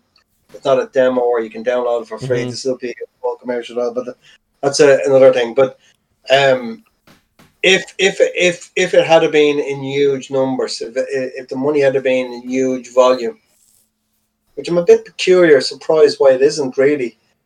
Um, I would have said I would have said I probably would have met resistance Yeah. at this point. But it's done under fair usage, uh, investigative journalism. There's no bias to any of the games or any of the companies in the games. Every game is celebrated. There's probably about 15 companies, maybe more, maybe 15 to 18 IPs in the book uh, from different arcade vendors and stuff like that. So you've got your Capcoms, your Segas. Um, you've got IREM is in there, and you've got Atari Games. And all. So there, there, there, there is uh, an awful lot of companies covered in it. Um, again, it's a small amount. It's just to get the book, man, get it out there. Um, it would be nice to, to, as I said, to be able to get a full time job out of it because I've got three projects coming after this if successful. But if it isn't, uh, we'll try maybe Kickstarter again. Or what I might have to end up doing is a pre-order on just the book from the website. Yeah, I get it. Yeah. So the website would have a fund that you pay. You pre-order the book, you pay for it there, and then Mhm. I then go to the printers with that. now, obviously, the postage would have to be included. So like, it's sort of like Kickstarter without the awareness. Yeah. Yeah. But the thing is, you we would um, we'd fund the book ourselves. Yeah, I get it. So, so if it was three, four hundred copies, five hundred copies, that's all we're going to get done. We're not going to get a thousand or three thousand Mhm. done. Yeah. Uh, one's you you'd be buying your own copy, I'd be buying my own copy, and everybody, and th- that's it. That that they're they're they're they're the ideas to to go with is to try and fund it ourselves. Um, Well, I, I well, hate that. well. Let's let's just hope the Kickstarter succeeds. So yeah, we don't have to you know go into that that side of things. I guess you know. So Yeah, I, I, I- hope it Yeah. is. I think I think it does because um, uh, another exclusive thing I want to say first on your show, um, as opposed to everything else, if it funds, I do have stretch goals oh, sweet. that I'm going to uh, bring in, and I would love to tell you about them, but I I think um, now it would be for everybody. It wouldn't be, you know, based on your pledge, what you've what Mhm. you've gotten or anything like that. This would be something that would be added to the book. Now, obviously, I'm adding new content, which I really shouldn't be doing, but I'm getting stuff in there Yeah. to uh, you know make it even more expansive. Um, yeah. Yeah. Yeah. and before I, I done it, but um, one of the stretch goals, may, maybe two stretch goals, will be gatefolds. Okay. Nice. So, uh, but the gatefolds are going to be side arcade art. Oh. So when you open up the gatefold, now I've already Yeah. secured. I've got um, a person that, that that does replicas and makes all this stuff and does repair. He does restoration work on on all this arcade side art. So when you open up the gatefolds and you turn the book sideways, you've got maybe a three foot long image of the side art of a Pacific game. Now Mhm. I've about I've maybe got about forty ar- uh, forty pieces to choose from. Ah, okay. Now, the only thing is about when we do the stretch goals, it's not me trying to earn extra money. These bleeding things are expensive. I couldn't believe how expensive it is to add a gatefold because it's four pages, it's two pages crimped into the core, and Yeah, then it opens up four Correct. pages, Yeah, yeah. and it's it's fucking insane money. like to you, you're just going to say, "Oh yeah, that looks amazing, it's gorgeous." Yeah, yeah. blah blah. But because of the size of the book, this is actually going to be like a post. You know those vertical posters you used to get uh, back in the day of your favorite artist or something like yeah, that. yeah. Yeah. It's going to be nearly like that inside the book. Oh, that's awesome. So um, e- each stretch goal would be a, a gatefold added. I think I'm going to do a total of maybe two gatefolds. So these will be breaking between the chapters where you're like, uh, and actually uh, it's deemed by the, the page count as well. So I can't just say right. I want it specifically to have the gate gatefold here. Mhm. They won't do it. It has to be done every 16 pages, or apparently every Ah, 16 pages you can only put your gatefold in there and it's, why is that because when they're printing the book they do them like a magazine of 16 page increments Yes, yeah, yeah. and they put it all together then you know Yeah. to make up uh, the pages that you're familiar with. But uh, that would be that would be one of the things that I would like to do. Um, also as well I'm going to look in when the book is funded. Once once we once we're secured is that people that had to pay this extra shipping.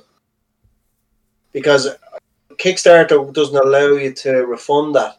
It'll, it'll allow me to refund the whole bleeding lot, but it won't allow me to give them the difference if FedEx say give me a better deal. Ah, yeah, yeah. Then you know what I mean?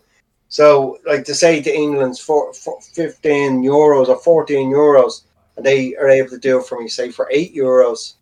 I can't, would you believe I can't actually give them the bloody, the bloody difference Yeah. unless I pay it to their PayPal directly?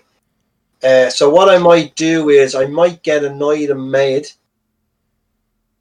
and send it on with the book Oh, okay, As- get you. Yeah, yeah. as a as, as something to justify that difference Yeah, in, in yeah. Oh, that's honest you know of I you. mean? That's very honest of you, man. It's really nice of you to do that. Uh, I, I Yeah. think I said again, it's not it's it's something that you know I I don't agree with it. I really don't. I think it's despicable that for me to send a book to you is going to cost more than a book. No, It's disgraceful to be honest. Um, I'd have thought now with things going forward, just obviously gotten more expensive. It's like Monte Carlo without the casinos. Um, I I'm going to. I think I'm going to try and do something like that. I have a couple of cool ideas. I mean, it's not going to be major. It's not going to be, you know, a, a fucking pop up arcade machine or something. yeah, yeah, like yeah. Open the box, but there'll be something in there. Yeah. Be I might get yeah. bookmark with a couple of stickers or something like that, or Uh-huh. something bespoke Yeah. um, that you know I didn't use as a pledge or something like that. I might say, right, okay, I might get these done now um, to just take the sting out. But I can't use it as an advertisement either. I can't turn around and say, well, if you ignore that postage and you take you you you, you pay for that, I'm, I'm going to promise you this because I don't know Yeah. what what I'm going to be able to to do. To do. Remember, I, yeah. the, the budget of, of 30,000 euros, but everybody, you know, Kickstarter will take 5% of that. So they'll get about three grand out of this, hmm you know, or uh, whatever it is, 15, 1600 euros. So that's going to then lessen the amount of money that I need. And it's it's it's counted to the latter. hmm Um, every single penny the Kickstarter will be purely based on fulfilling. I, I take this incredibly serious because it's my reputation on the line.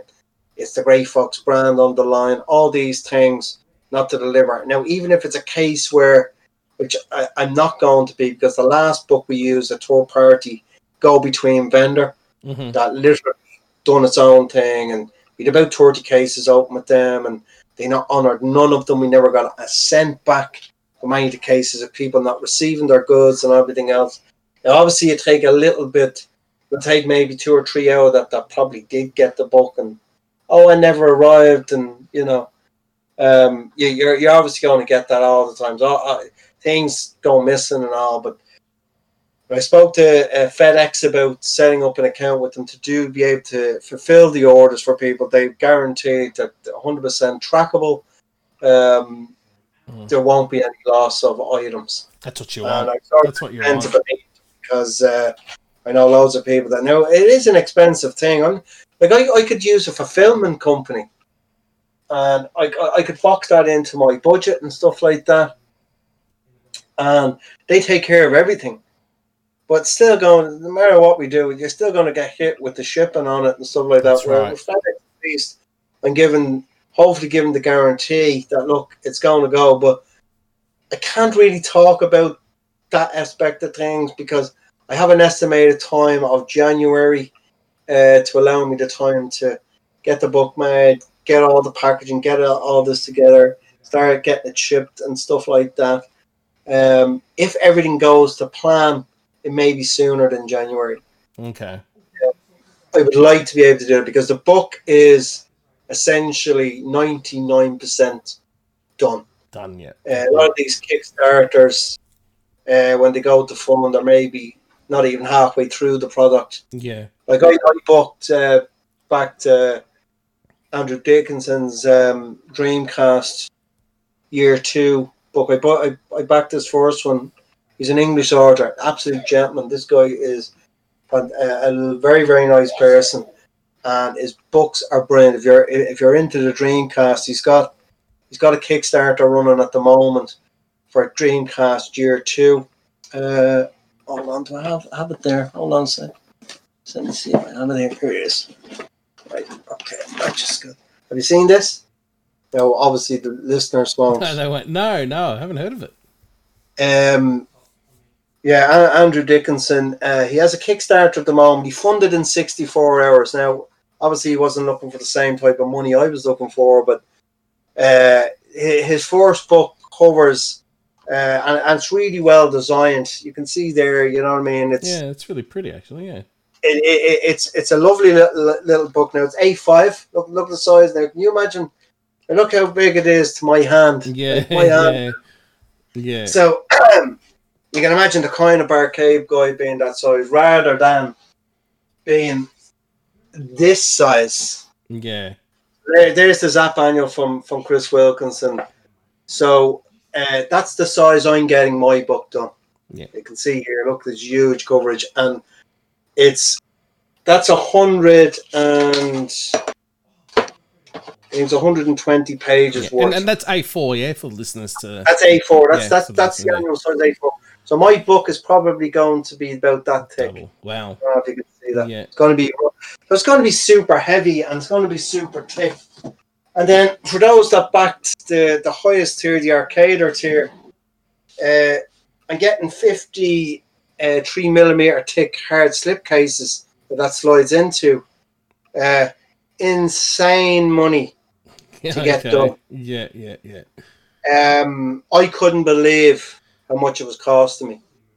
I think for 50 of them, it's 1400 1400 euros. That's Just- crazy for cardboard. That's Oh, insane. but then, then Yeah. again, That this thing, if somebody shot at point blank range, is going to stop it. Darren. yeah, yeah, that's right. No, I agree. No, I know. I don't get you. It's not gonna fucking. I mean, you're going to live. Um, so uh, it's it was something that I, I actually originally what I wanted to do, and this was going to be brilliant if I could have done it. Like I wasn't able to find a company that could make it, but I was going to do a hard step case uh, with a different sort of design on the box with four buttons on it okay. and when you pressed, so there might be uh, four panels, or maybe more, uh, maybe six panels. I think it was six panels I originally envisioned. So six panels and six images. So you have Billy from Double Dragon or Indiana Jones or whatever it is, and when you press the button on the slipcase, it plays the theme music from the arcade Oh, game that's cool. That would be cool. Yeah. right? Uh, now, obviously, it's a sound bank. It's like those cards, you know, the cards that Yeah. Play The, the the birthday Oh, cards and stuff. Yeah. Yeah. those kids' books that you press the button and Yeah. it plays the plays a thing built into the slipcase. So there would have been a speaker in, involved and maybe a little battery pack and stuff like that. But I couldn't find the companies to make. Now we did find something where you could do it yourself, but just, there's no way this, this because the thing has to be cut out and then the picture has to be set in and Mm-hmm. the sound uh, tone sensor has to be put into the book. Uh, all these things, so uh, it couldn't be done. Uh, unfortunately, I'd love them to be able to do that. Or, you know, when you took it out of the slipcase, you hear uh, a sound of a credit being inserted. You know, sick, yeah, yeah. brilliant, br- brilliant ideas. Just not able to do it now.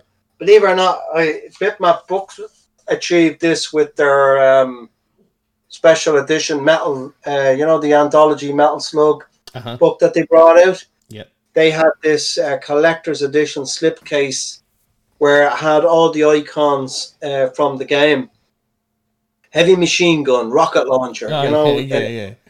you press these on, on the slipcase. I'm saying that that is genius. That's exactly what I would love to be able to do for the kind of. But uh, I can only imagine what the costs were because I, I, as far as I know, he had a very limited number. I think there was only thirty of them made, maybe or forty of them made. Which uh, I can see it's crazy money to get these things made. So that's why there's only fifty of those uh, being done. Um, but you know, obviously, you know, if I if I if I can raise the money to do it, it'll it'll enable me to bring this amazing book to you all, uh, everybody to enjoy. So many genres we haven't even covered. We've only covered the first three. Uh, other genres are obscure games. This was a bit of a peculiar one uh, because uh, I don't even really know how it came about. To be honest, I think what I mean by obscure is games sort of like Undercover Cop that you never heard of, or Yeah. Demon Foot.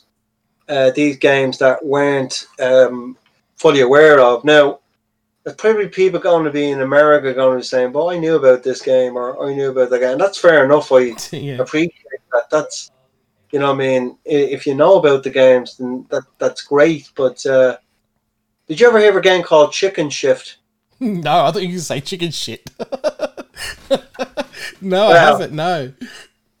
Have you ever heard of uh, uh, Psychonauts Oscar?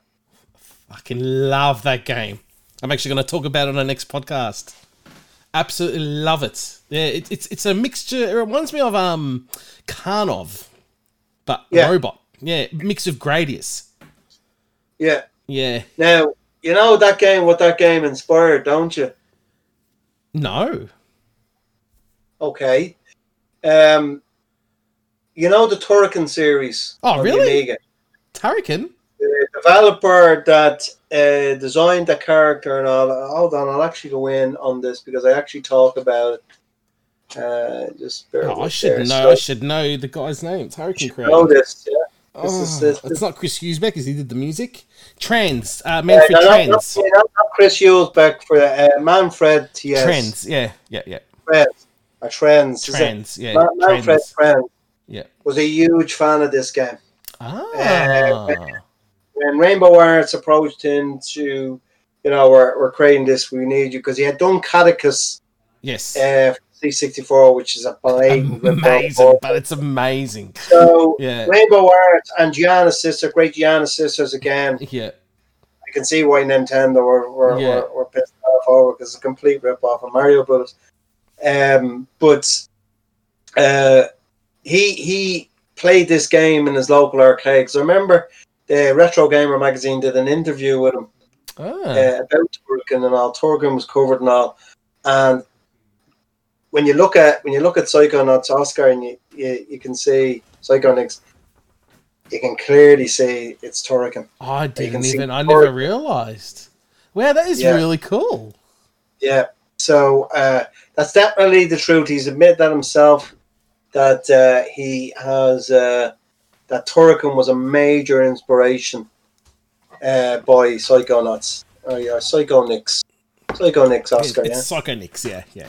Oh wow, Yeah, that's so- wow. There you go. of- Learning something new every day.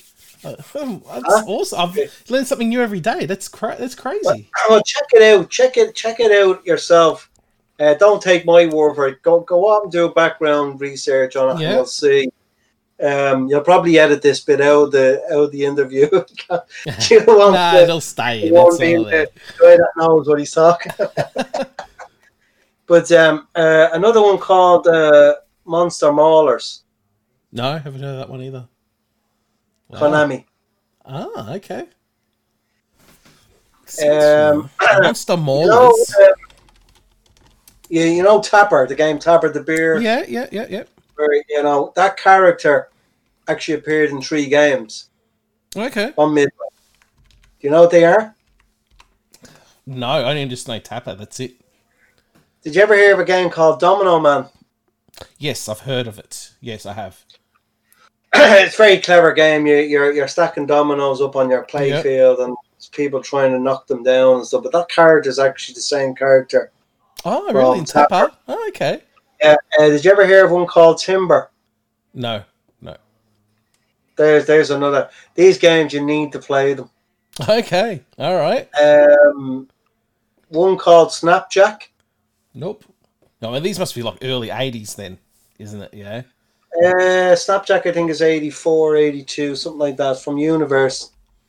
Um, did you ever play a Sega title called Laser Ghost? Oh, on the Master System. Okay. Yeah. Is that is it a shooting game? Like a light gun It's, game? uh, it's a rail shooter, you know, uh, like Operation Wolf. Yeah, yeah, this one's a gun game. horror. This one is a sort of horror themed, and Oh. It's gas. The one of the end boss was like something out of the Exodus. Oh, really? Um, yeah, of a small child and stuff. It's no, I've never no, never heard of it. Looks like Ghostbusters. Uh, yeah, Sega, Sega, Sega developed it. Timber was midway. Did you ever hear of a game from Namco called Blazer? That sounds very familiar. I'll have to look at that one. No, haven't. It's Tank Game. Okay, yeah, no, I've heard of that one. Oh, it's a helicopter one as well. You fly a helicopter and all. Oh, okay. It's sort of like, It's isometric. this is this stuff is major precursor to Desert Strike. Oh, wow. Yeah, it looks really good too. Yeah, no, it is. It's a, it's a nice game. Um, one called the uh, what's it? Anna? Jeez, I can't even pronounce it.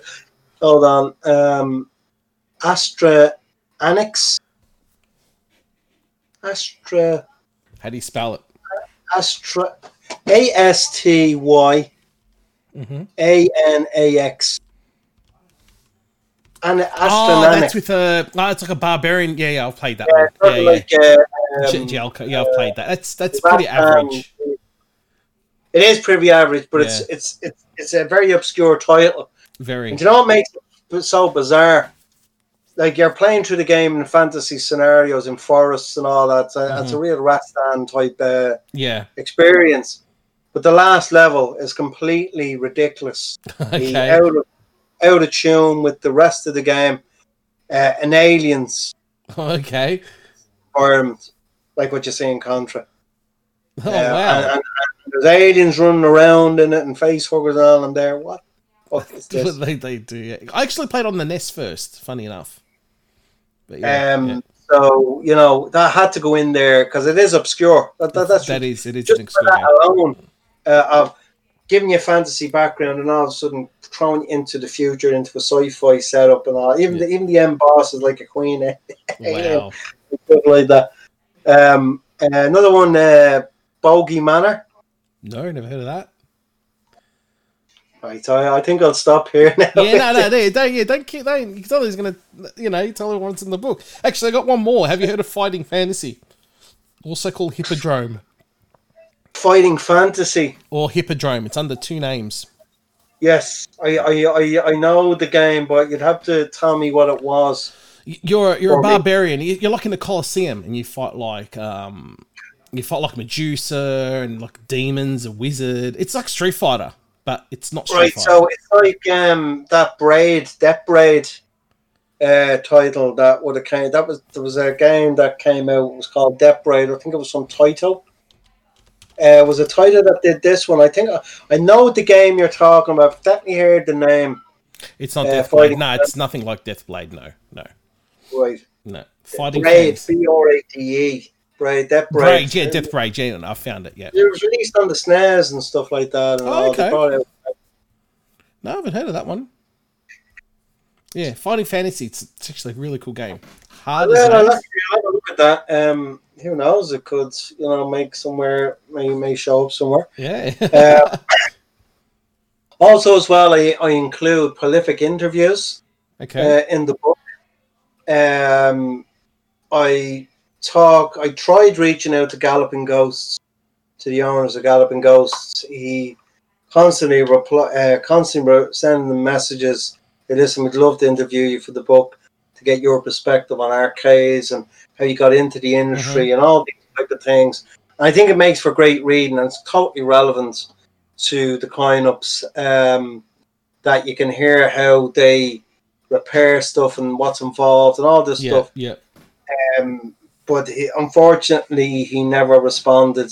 He said he responded once, said, "Yeah, we'd love an interview," and then he was doing his live streams and whatever, and then COVID and stuff. I, I don't Yeah. understand why he couldn't have done it. But be honest with you, I, I feel that he might have had um, he might have had a touch of elitism about himself, where he was saying, "Look, you're nobody. I'm somebody." Who you know, I, I'm Who not knows? about him. Which is per- per- perfectly fine. Mhm. Uh, reach out to these people. You know, I I was giving them a complimentary copy of the book for for, Yeah. for their involvement and as a Yeah. thank you and all these type of things. And unfortunately, he didn't. But I managed to get um, a really nice place called uh, Free Play Bar Arcade. Uh, they have two locations, very nice. Two guys run it, and the place is amazing to look at. It's it's not like Galloping Ghost where it's just raw. It's like being in a fucking warehouse Yeah. of rows and rows of arcade machines. They these guys have done it right. Beautiful neon color clashes. hmm Uh, it's a bar restaurant type of thing, and you can go in and I, I managed to be able to secure an interview with them. So very good reading. I also secured an interview with Arcade Club in England. Oh, nice. Nice. It's yeah. essentially the biggest arcade in Europe. Actually, I think uh, I think as of I think about maybe two three weeks ago, they've now got more arcade games than anybody in the world. Oh, awesome. Uh, I think I think they've over up to over a thousand now, or nine hundred Wow. something. and they're all in the- original machines, aren't they? Yeah, I, I know the guy. The guy that owns it, that runs it, Andy Palmer, absolute gentleman. So this guy is very like me. That were uh, we're in it for for the love, Yeah, the yeah. compassion. Obviously, they're they're flying business wise and everything else, but um, he really, you know, gave me lots of time. Gave me, um, you know, was able to answer. You know, anytime I reached out to him, he responded very quickly and stuff like that. So it was absolute gentleman to deal with him. And I also interview uh, an arcade bar that's here in Ireland, uh, Mhm. down in Limerick, called Level Up Bar Bar Arcade Level Level Up uh, Bar and Kitchen, um, Okay. which is a restaurant bar with arcade games. And the guy that runs it, that owns it, uh, Alan O'Grady, is a serious, serious uh, expert on arcade repair and you know this guy and, and- and this guy lives in my country and I'm, how come I did not meet this guy before this um Surprise. So there's a- yeah. brilliant interview with him about the Irish scene, the Irish side of things. It's a So, shame. It's a uh, shame. I probably could have hooked you up with someone here in um, Australia as well. Australia. yeah, no, there was a listen, I had I had a list of stuff, and but you have to understand, I have to keep my eye on page count. Of course, yeah, yeah. because I can't. You're, you're absolutely right. I, I, I, I, I, I reached out for for the main some of the main guys. Guy here in Ireland, this is exclusive. The arcade club interview is exclusive. The free play uh, bar arcade interview is exclusive. So I'm covering three different countries. Australia would have been a good one actually. I would have Yeah. actually. Um, One up arcade Uh, in Brisbane would have would have been your best bet. Yeah. Yeah, yeah, yeah, absolutely, one hundred percent. If I'd have known that, Darren, I definitely would have, because I've replaced the content that Galloping Ghost Mhm. was going to get, Yeah. and it's now being replaced with with other stuff that I just I'm not prepared to dump, just to fill in Yeah. Of course. uh, the other thing. But I do have an exclusive uh, thing in the book that has only recently. It's part of this unannounced content that is being added to the book.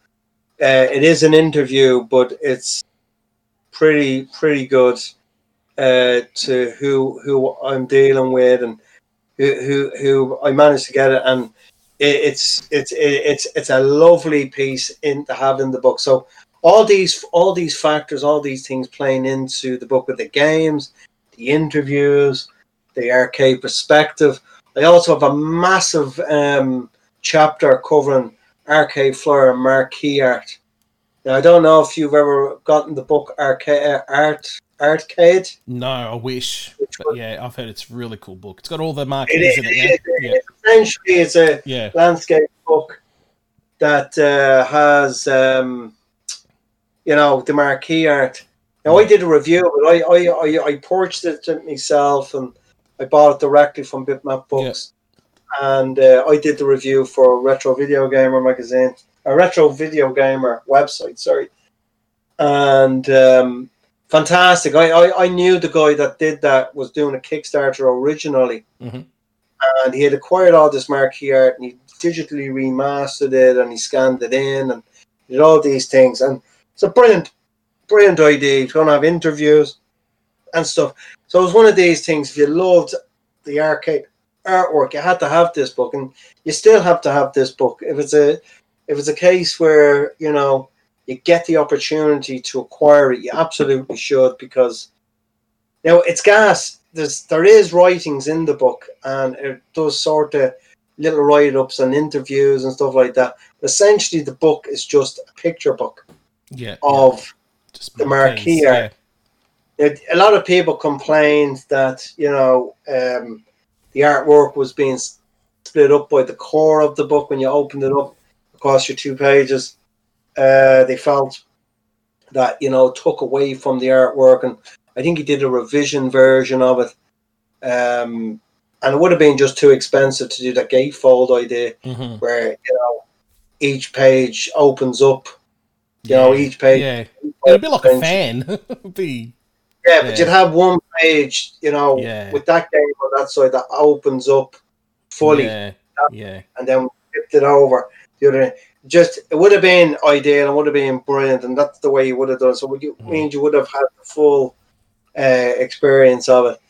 But um, what I did was I, I played it clever because I didn't want it to go across two pages in a portrait fashion book. Mm-hmm. So what I've done is I've made them nice and large on the A A4 page, and there's three per panel.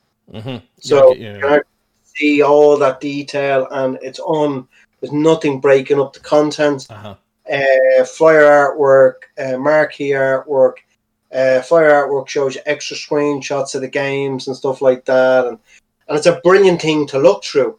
So I took the ideas from arcade, uh, and then added the flyer artwork then additional, uh, and I think there's sixty marquee arts in it, and about thirty arcade flyers, fully remastered full high resolution. You're looking at these things, so it really is like having um, the arcade Fire Arcade website in the yeah, book. Yeah.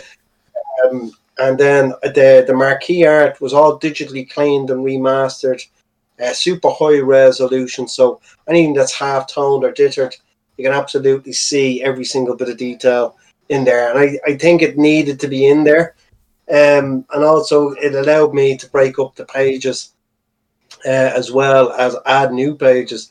Because originally the arcade coin-op in that A5 size, uh, it's only 110 pages here uh, in this book, would have been 160 yeah. uh, pages in the A5 version, which is nice and thick. But when books started to evolve and people were doing more Kickstarters with these books, we're going to 200, 300, 400 pages. Uh, like books I'm seeing now minimum page count is 400 odd pages yeah. a book. I sort of saying to myself, well, I I can sort of say, well, screw that. I'm going to, my book is 250 pages. That's because it's going to be 250 pages. But I felt, in a way, sort of pushed into having to do the extra content to compete with the page sizes. Yeah. The difference was though for them, to me, was they weren't putting in the work that I was putting in. Yeah. Yeah. yeah Do you get yeah, me? Yeah, I get what you mean. Yeah. Uh, you know, I I could set up a white page, bit of text, picture here and and we'd have a book done within a month. hmm I'm that efficient and that effective on the applications. I could literally lash this out, but that's not me. I don't. It's different for these guys. Uh, some of these guys will have designers doing it for them, and these guys refine. And then, you know, obviously to go back to him, I the only person I have to please is myself. That's right. Exactly. Uh, I'm not um, doing this for other people. Yeah, I'm doing it for the people, but I'm not. I only have to please myself. And uh, but uh, Well- what's Paddy's is that you're you're your own critic, so you're gonna be fussy as. yeah, know, and I know, and I, I believe I'm not. Well, and, and I'm not boasting here, and I hate, I hate this shit of. Uh, oh yeah, he's great. He knows. I hate that. All right, I'm like you. We, you, you told me games I didn't know about. I told you games. Yeah. I'm not going to be going around saying, ah, he didn't know anything That's about. it." right. Exactly. Yeah. Yeah. It's It's silly. pathetic. Yeah. Um, but I know the subject matter. And I think that's probably one of the key aspects. And I'm not saying that all these other guys making these books don't, Uh-huh. but I don't think they're entrenched in it or um, as I am. Yeah, that's that's what I mean. Like you were telling me stuff I didn't know, and you know, the the the, the listeners can't see my face, but Darren would have saw my face like lit up. I was like, that's so cool. You know what I mean? That's and that's why I like doing these interviews and speaking to people. I want to know more information. I don't want to have to hear the same thing again. So Yeah, no, no, no, I get that. And, and as I said, we, we're all learning this stuff. Uh, I couldn't believe the amount of games I discovered uh, when when producing this book. Um, like example, uh, in in the horror chapter, right? There's a game, and it's actually really good. Um, it's I think it may be pre House of the Dead, Mhm. uh, or maybe more enough the same time, or there was cashing in. Do you ever hear of a game called Evil Night? No, no. All right. It goes. My, Konami. Konami. Jeez, they, they've they've done a lot of games. Jeez. This came out in 1998. Oh, okay, that's late. Okay. Well, what is uh, what year was House of the Dead? Actually, I'm just going to. House of Dead's a- before that, I think. No, it's not. It's the same. Oh, same year. No, 96.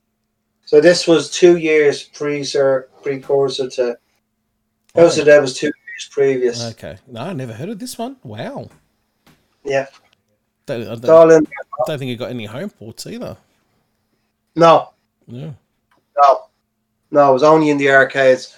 Now, um, it was near impossible to emulate that game in its full entirety because you know the way some of these 3D games have glitches all over the all Mhm. over the kit, stuff like that. So, what I had to do was I had found a video of somebody that owned the game, and he managed to hook up the unit to some sort of recording device. It's not even 720 HD, even it's video resolution and stuff like yeah, that. Yeah. The only way I could include this game in the book was to actually snapshot the screen. So now your man uploaded this in in four 480p. It's not even set. It's not even HD hmm which you know so what i had to do was I, I wanted to include this game so much as i have to get this game in here because this is like something nobody has seen i never bleeding seen i I've never heard heard I've never heard of it at all. No. I, I, I obviously the, the last of the arcades over here in ireland would have been maybe 2005 2006 so i was still going up until those times so Yeah. it wouldn't have been a case where i wouldn't have not seen this stuff and Tekken 3 and Tekken 4 and all these games. Tekken 5 and all was out in arcades when I was still going to them. And um, this video of this game, this is a, I'm not going to be able to do this because the video was no not re- It's good crap. resolution. Yeah. So what I did was I did the best remastering I could do on the still images. Okay, so a lot of manual contrast and brightness and darkening areas where they needed to be, and removing color noise and all this type of stuff.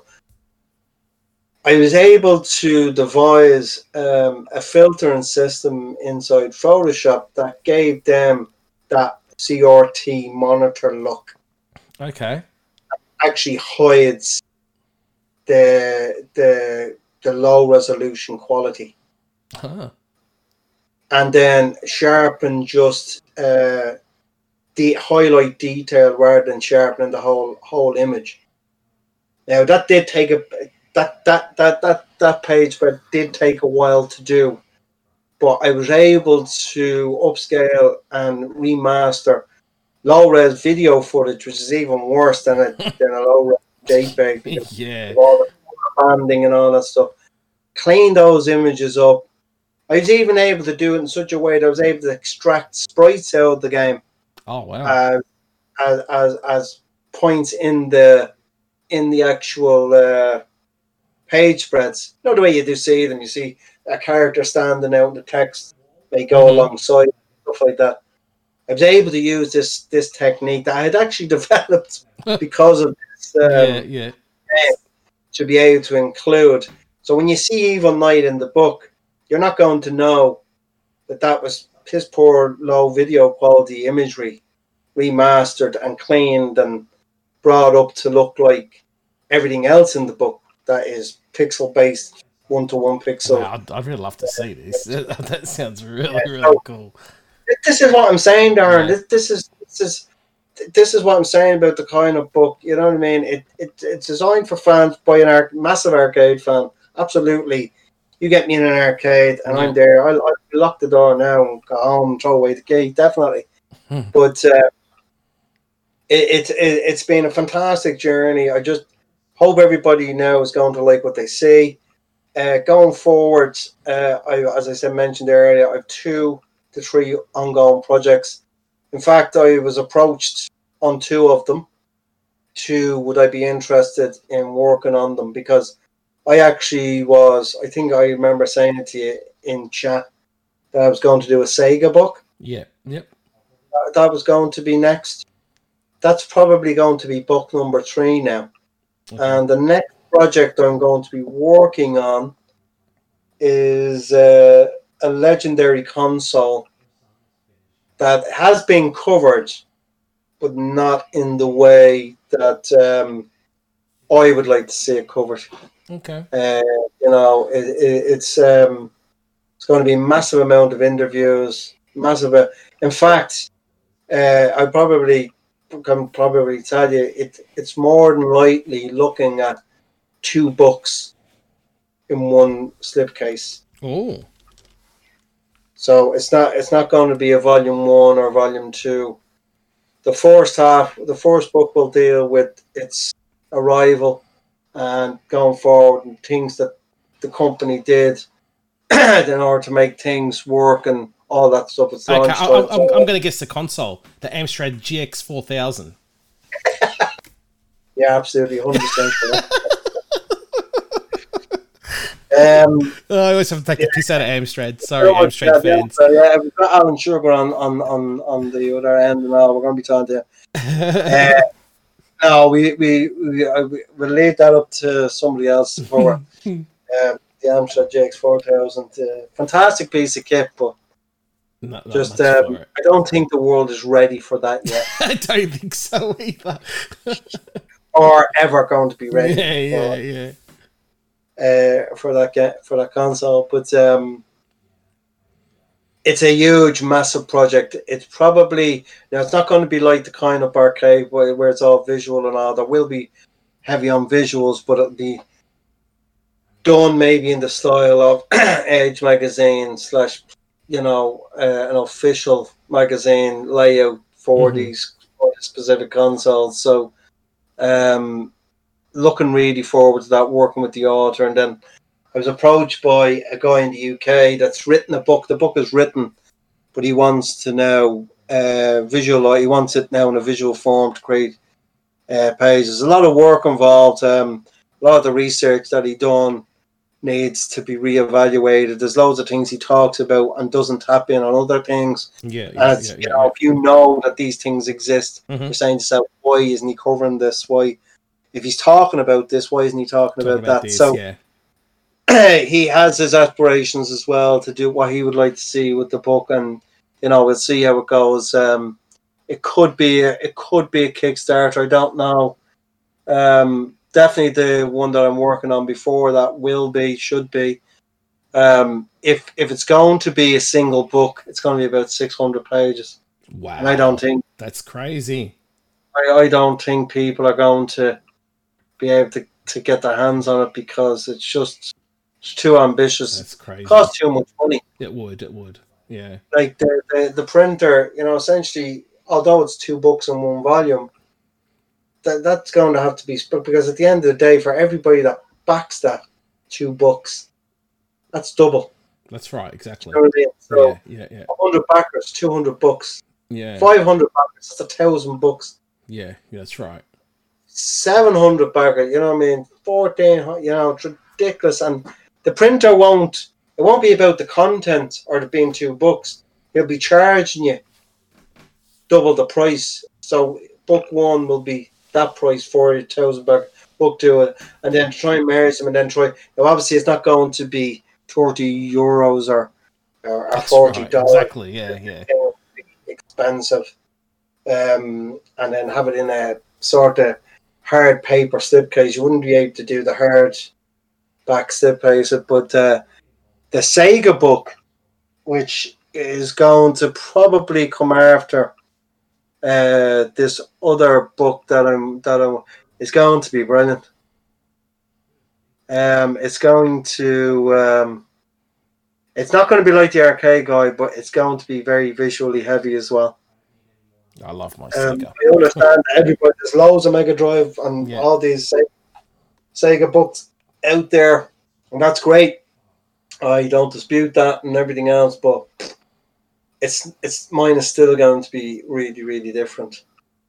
So um, I, I, I, look forward to that, and then I have a I think it's a fourth book in, in covering a prolific software company. So Okay. there's a lot going. On, there's a lot, and there's still a lot more that I could definitely tap in on. Uh, as I I don't want to mention them because I don't want to be giving people ideas that go off and Yeah. Of course. Nah, you got to keep it to yourself.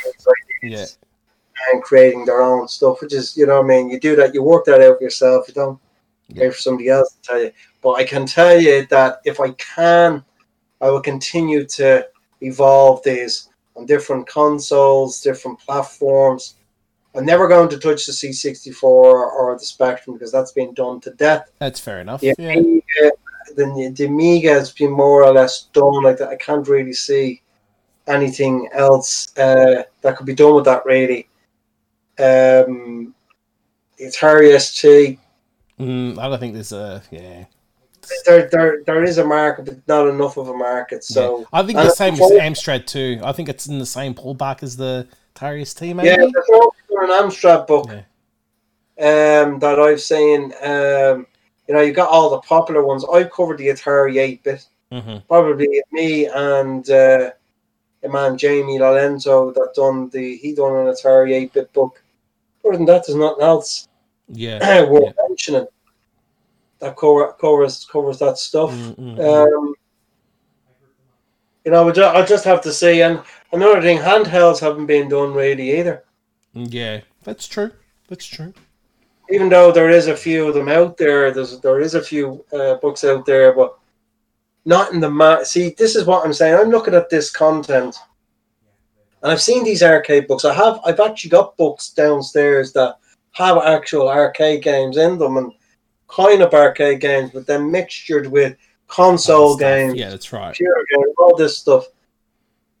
and I just wasn't happy with what they were doing. Yeah. although it was correct and you know what I mean uh, delighted they included it, I just wasn't happy as a gamer to um, why do why aren't you putting all in? Why aren't you going all out on this if you love these games so much or you're such a fan of you know justify justification of you including the game in the first place that you didn't smash it out of the ballpark And in a way, and I hope this, I hope it does achieve this, that my books with the Atari Visual History, the Coin Op book, this next project, then a, a Sega, a Sega project, actually ups the ante or forces everybody else up the ante Yeah. in comparison to what I'm doing. And I'm not trying to set a bar here, a razor bar, but I, I don't believe that they're given enough um,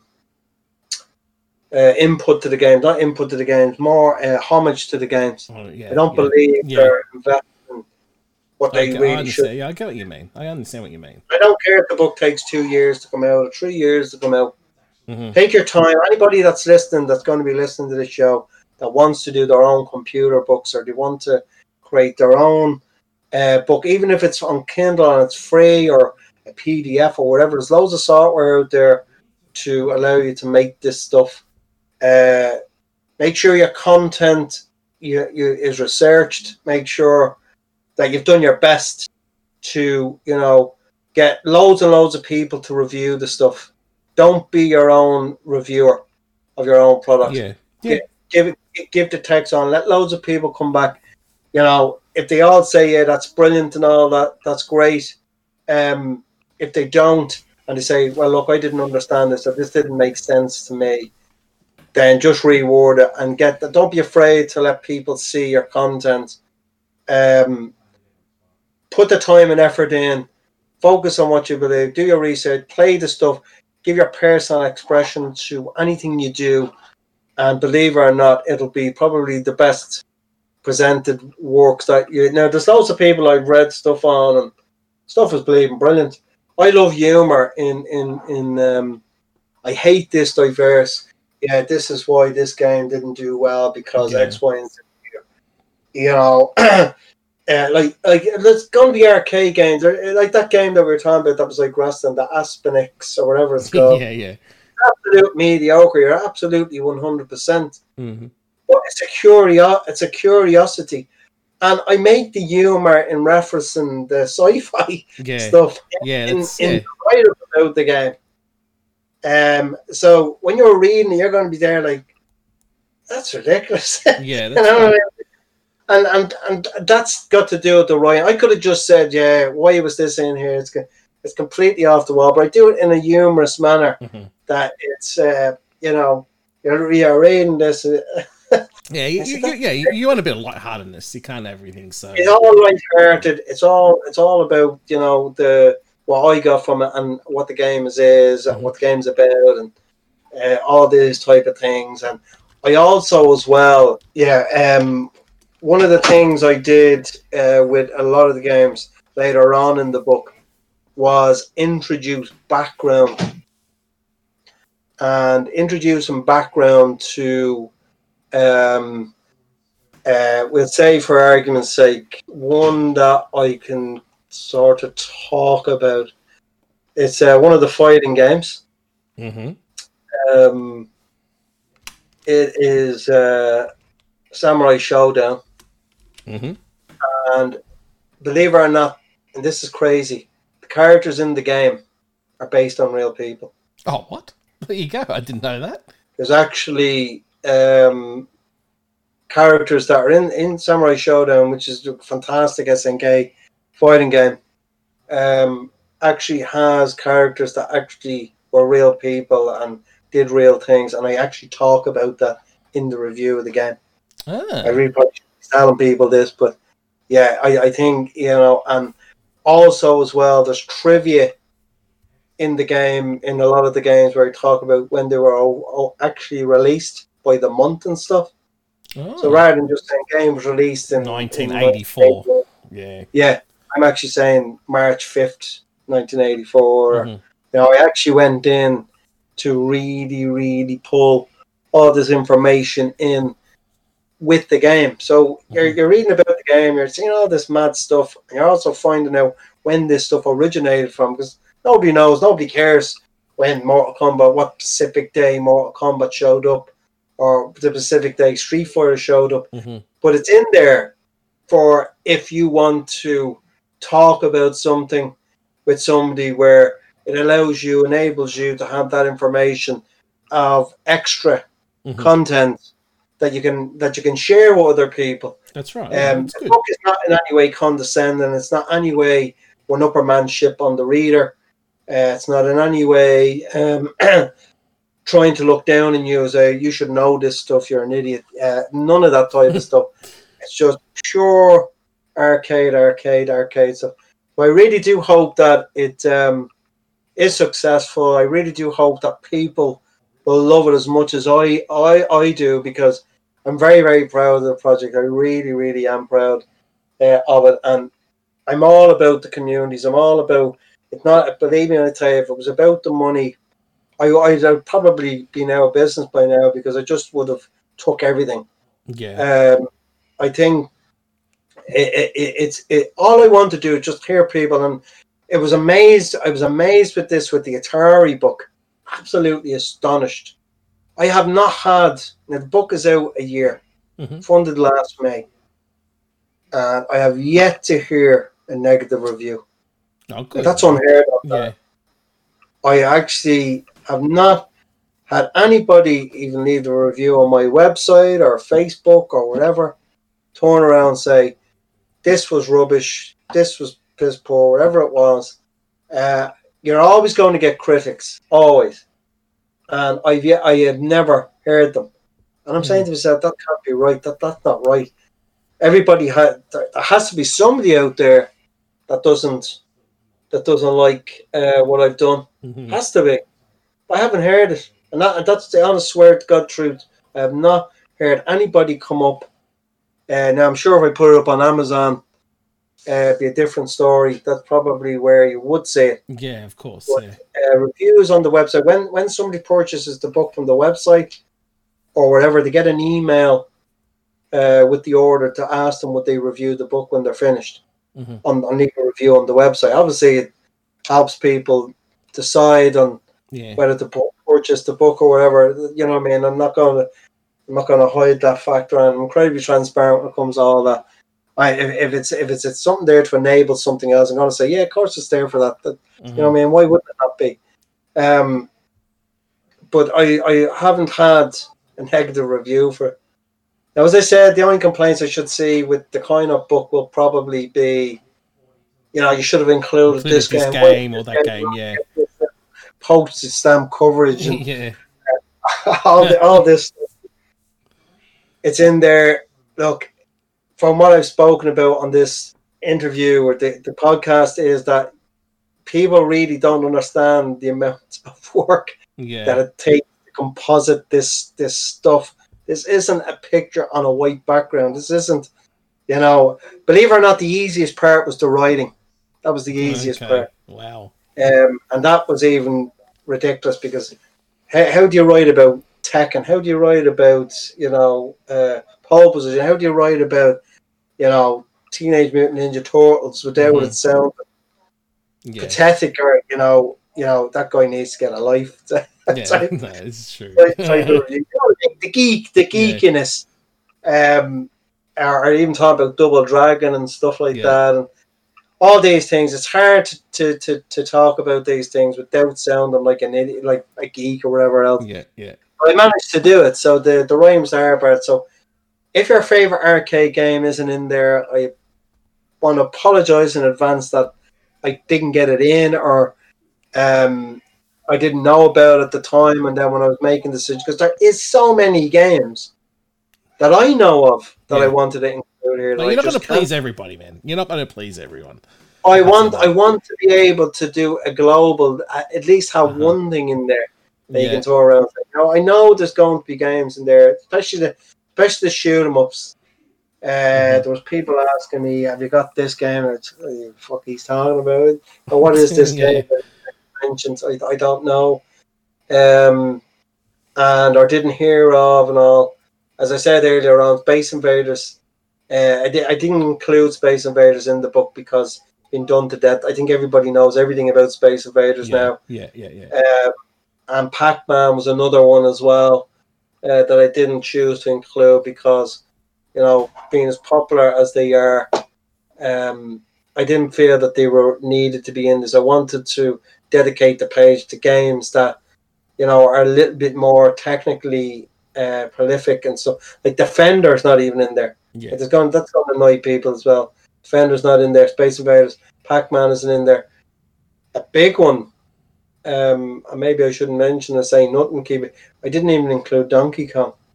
Oh, you probably had Nintendo on your back anyway if you did that. I would have, yeah, yeah, Yeah. Nintendo would have been all over me like a cheap suit over that Yeah, if they probably not even worth doing that. Yeah. if they had had have heard or punch out and stuff like Mm. that. I know Donkey Kong was a classic and all. Don't get me wrong. We've all the history that's attached with that, with Bill Billy Mitchell and all those coconuts over there that think they're they're living in their own living in their own universe over there. I guess. Yeah. Um, but um, I, I didn't include that stuff because again, this stuff has been done to that everybody knows about it. Everybody, right. you know, like there's nothing I could have brought new to the table on those games. No, that's right. That's right. so So anyway, I'd rather bring something you didn't know about than something that you'd say, meh, next page. Yeah. I don't want you skipping pages in the book. This is the beauty of it. I, I don't want you going, ah, here, psh, this is nah. You, want, boring. you, me." want, you just want to read every page. Next. I want yeah. you to stop and look and go, Yeah. holy shit, look at all of this stuff. Yeah. Uh, that's the whole intention of it, you know. Yeah. Cool. Uh, Dara, uh, so you want, we'll wrap this up. Um. Is there anything else you want to say before we um finish up? I'd just like to thank everybody, uh, all the backers that have backed the book and, made this possible. Without you guys, this stuff wouldn't be realised for all of us. It's not just me. Uh, I'm just the go-between of creating the content, getting it packaged and delivered to you. With you know, I mean, you you guys made this, and anybody that is concerned or you know sitting on the fence about backing the book, that that's perfectly fine as well. I don't you know, I, am not. I don't want to hold anybody gun, but if you're a fan of arcade games and you loved this stuff as much as Darren and myself do, and Retro Domination and the Arcade Perfect podcast do, then you know it's going to be a once-off. That, that and that's not a sales pitch angle. This there won't be if this book doesn't get funded. You know, obviously that's going to set us back. We're going to try and do it again, and hopefully it'll get funded that way. But there'll be less risk taken in relation to the items that would help raise the book. So that will make it more difficult for us to, if it was just say the book and maybe one pledged here, you know, mm. that everybody could get involved. It's going to take longer to raise the money, which can in turn stop it. But look, it looks like it's doing really well. It looks like we're definitely on a winner here that it will fund. And I hope it does because I really can't wait for everybody to have this in their hands. But if you're if you're deciding to go on the fence, the book is a once off. It's not going to be um, something that's going to come out later and sooner. Now I do get it that there was a lot of video game related books released recently uh, on Kickstarter. I backed one or two of them, uh, so I, I get that. It's a lot of money going out to these people to support the projects, which again I'm thousand percent grateful for. Uh, you guys make it happen. It's all about the end of the day, you guys getting the the content that you need, and if I can make it and do it, I'm doing it for you guys, and I absolutely love to do it. Um, but uh, if you if you could go to, I'm sure there'll be a link to the Kickstarter There will project There will be. um, for for this. That you know, come and check us out. Have a look at the video. Look at how pathetic I look on on camera talking nonsense uh, about these classic arcade games. Um, and hopefully, we'd lo- I'd love to see you there as a backer and be there to get the updates and stuff. Because what I'm going to be doing through the, the process of when we fund is I'll be I'll be getting imagery of the things that are happening with printers and when I start to receive the merchandise that people have backed, we'll get to see videos of this and sort of like a diary, video diary of from from when when we fund to to when we deliver and stuff like that. So it should be really good. So I really want to engage with with uh, with the backers and the audience, not just as somebody that you don't know, but as sort of like a friend that you can say, "Ah, geez, Darren's up again. See what he's doing today," and all this type of stuff. I don't. I, I, I want to break any barriers that are there. So uh, check us out. Come check out the book. We'd love to have you on board. We'd love to have you as a backer. Uh, there's loads and loads of pledges still available uh, that people can get with the book if they want. If there, there's posters, bespoke designed posters that were designed exclusively for this of wallets, you know, money wallets, arcade related video game wallets, mm-hmm. which was a brilliant, I, I think it was a genius stroke and it's a world first as well. Nobody's ever done a wallet with a book. That's cool. Um, also, as well, there's an amazing bespoke uh, 90 centimeter by 90 centimeter cushion, hmm. which has bespoke imagery that's used on the poster.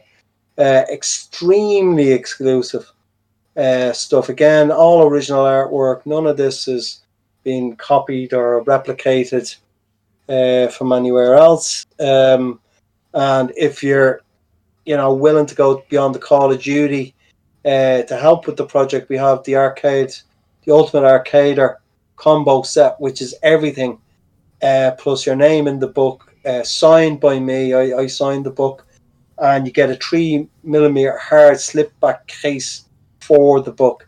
Now it is an expensive pledge because based on the cost to produce the the, the content with the book.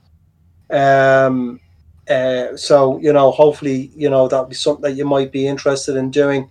It is a lot of money, but it, it, it allows us to get very much closer to the to the the finish line. So I just want to thank everybody. I want to thank Darren, uh, you yourself personally, for inviting me on uh, the podcast.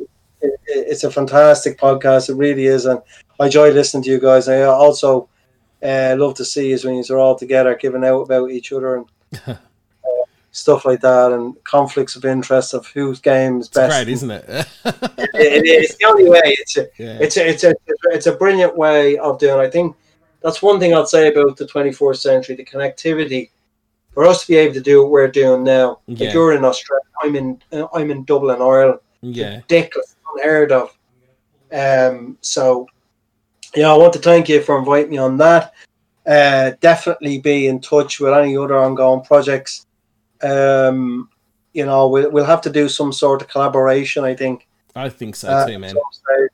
Uh, I think I'd love I'd love to be able to do that uh, with you guys, and just you know bring bring it all together, bring the communities all together, bring everybody you know that feels that you know they're isolated from this thing, bring them all in, and uh, bring them in inside to, to the fire. So, uh, yeah, just uh, thanks for having me on the show. Uh, really appreciate it. Uh, hopefully, it won't be the last. Um, even if it is unrelated to the book, I'd have no problem maybe coming on and reviewing and the game. Uh, re- yeah, reviewing a game, may yeah. come on as a guest. Yeah, man. Speaker. And uh, I, I, I am terrible person for uh, uh, for sense of humor. It's all offside sort of sense of humor. um, these guys, if I if they are saying something that I don't agree with, they they will be dismantled. uh, be dismantled. Um, so yeah, definitely, you know, definitely would be. I'd definitely be up at that for some stage. Cool, mate. But cool, at the moment, I'm literally psh, I have so much work on. It's not even funny, but it's going to be all worth it. Hopefully. I'm sure. You, I'm sure you're gonna. I'm sure you're gonna make it, man. Yeah. No, thank, thanks, thank you so much for um for jumping on, and um, yeah, we should leave it at that. Thanks for everyone that's been listening in. It's been it's been a really great chat. Actually, it was really good, uh, and it's and I love that. I just I also learnt so much from this yeah. from this interview. So it's great. It was a lot of fun, man, and um, and like like like you said, I'm, I'm sure we'll we'll chat again very soon. Oh, absolutely, absolutely. Yeah, yeah. And, I apologise that if we did go over long, Darren will probably have to edit this down a little bit. No, it'll stay. It's going to stay for two hours. We, I'm, I'm, I'm going to release it as, as a single episode now. So double, special it. edition, double DVD uh, yeah. box set. um, yeah, apologies for going over so long. That's okay. um, Don't apologize. A lot of you listening this were probably clean shaven before you started, and now probably a nice five o'clock shadow now after all of that. listen, thanks for having me, Darren. Um, it's been it's been brilliant as usual with you guys. Uh, definitely would like to do something which is in the future. Uh, come on to one of the shows maybe and have a chat and we'll do all that. that we'll, we'll, we'll, we'll, we'll organize something soon. So all right, thanks everyone. Thanks for listening in and Um, our next podcast will um is something different again.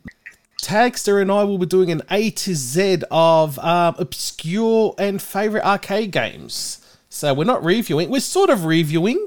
We'll be talking about like you know maybe some home ports, but the, the, these are games that don't have many ports, you know, many home ports. So we thought would would give them some love. So that'll be our next show. So stay tuned. All right, guys. Thank you very much.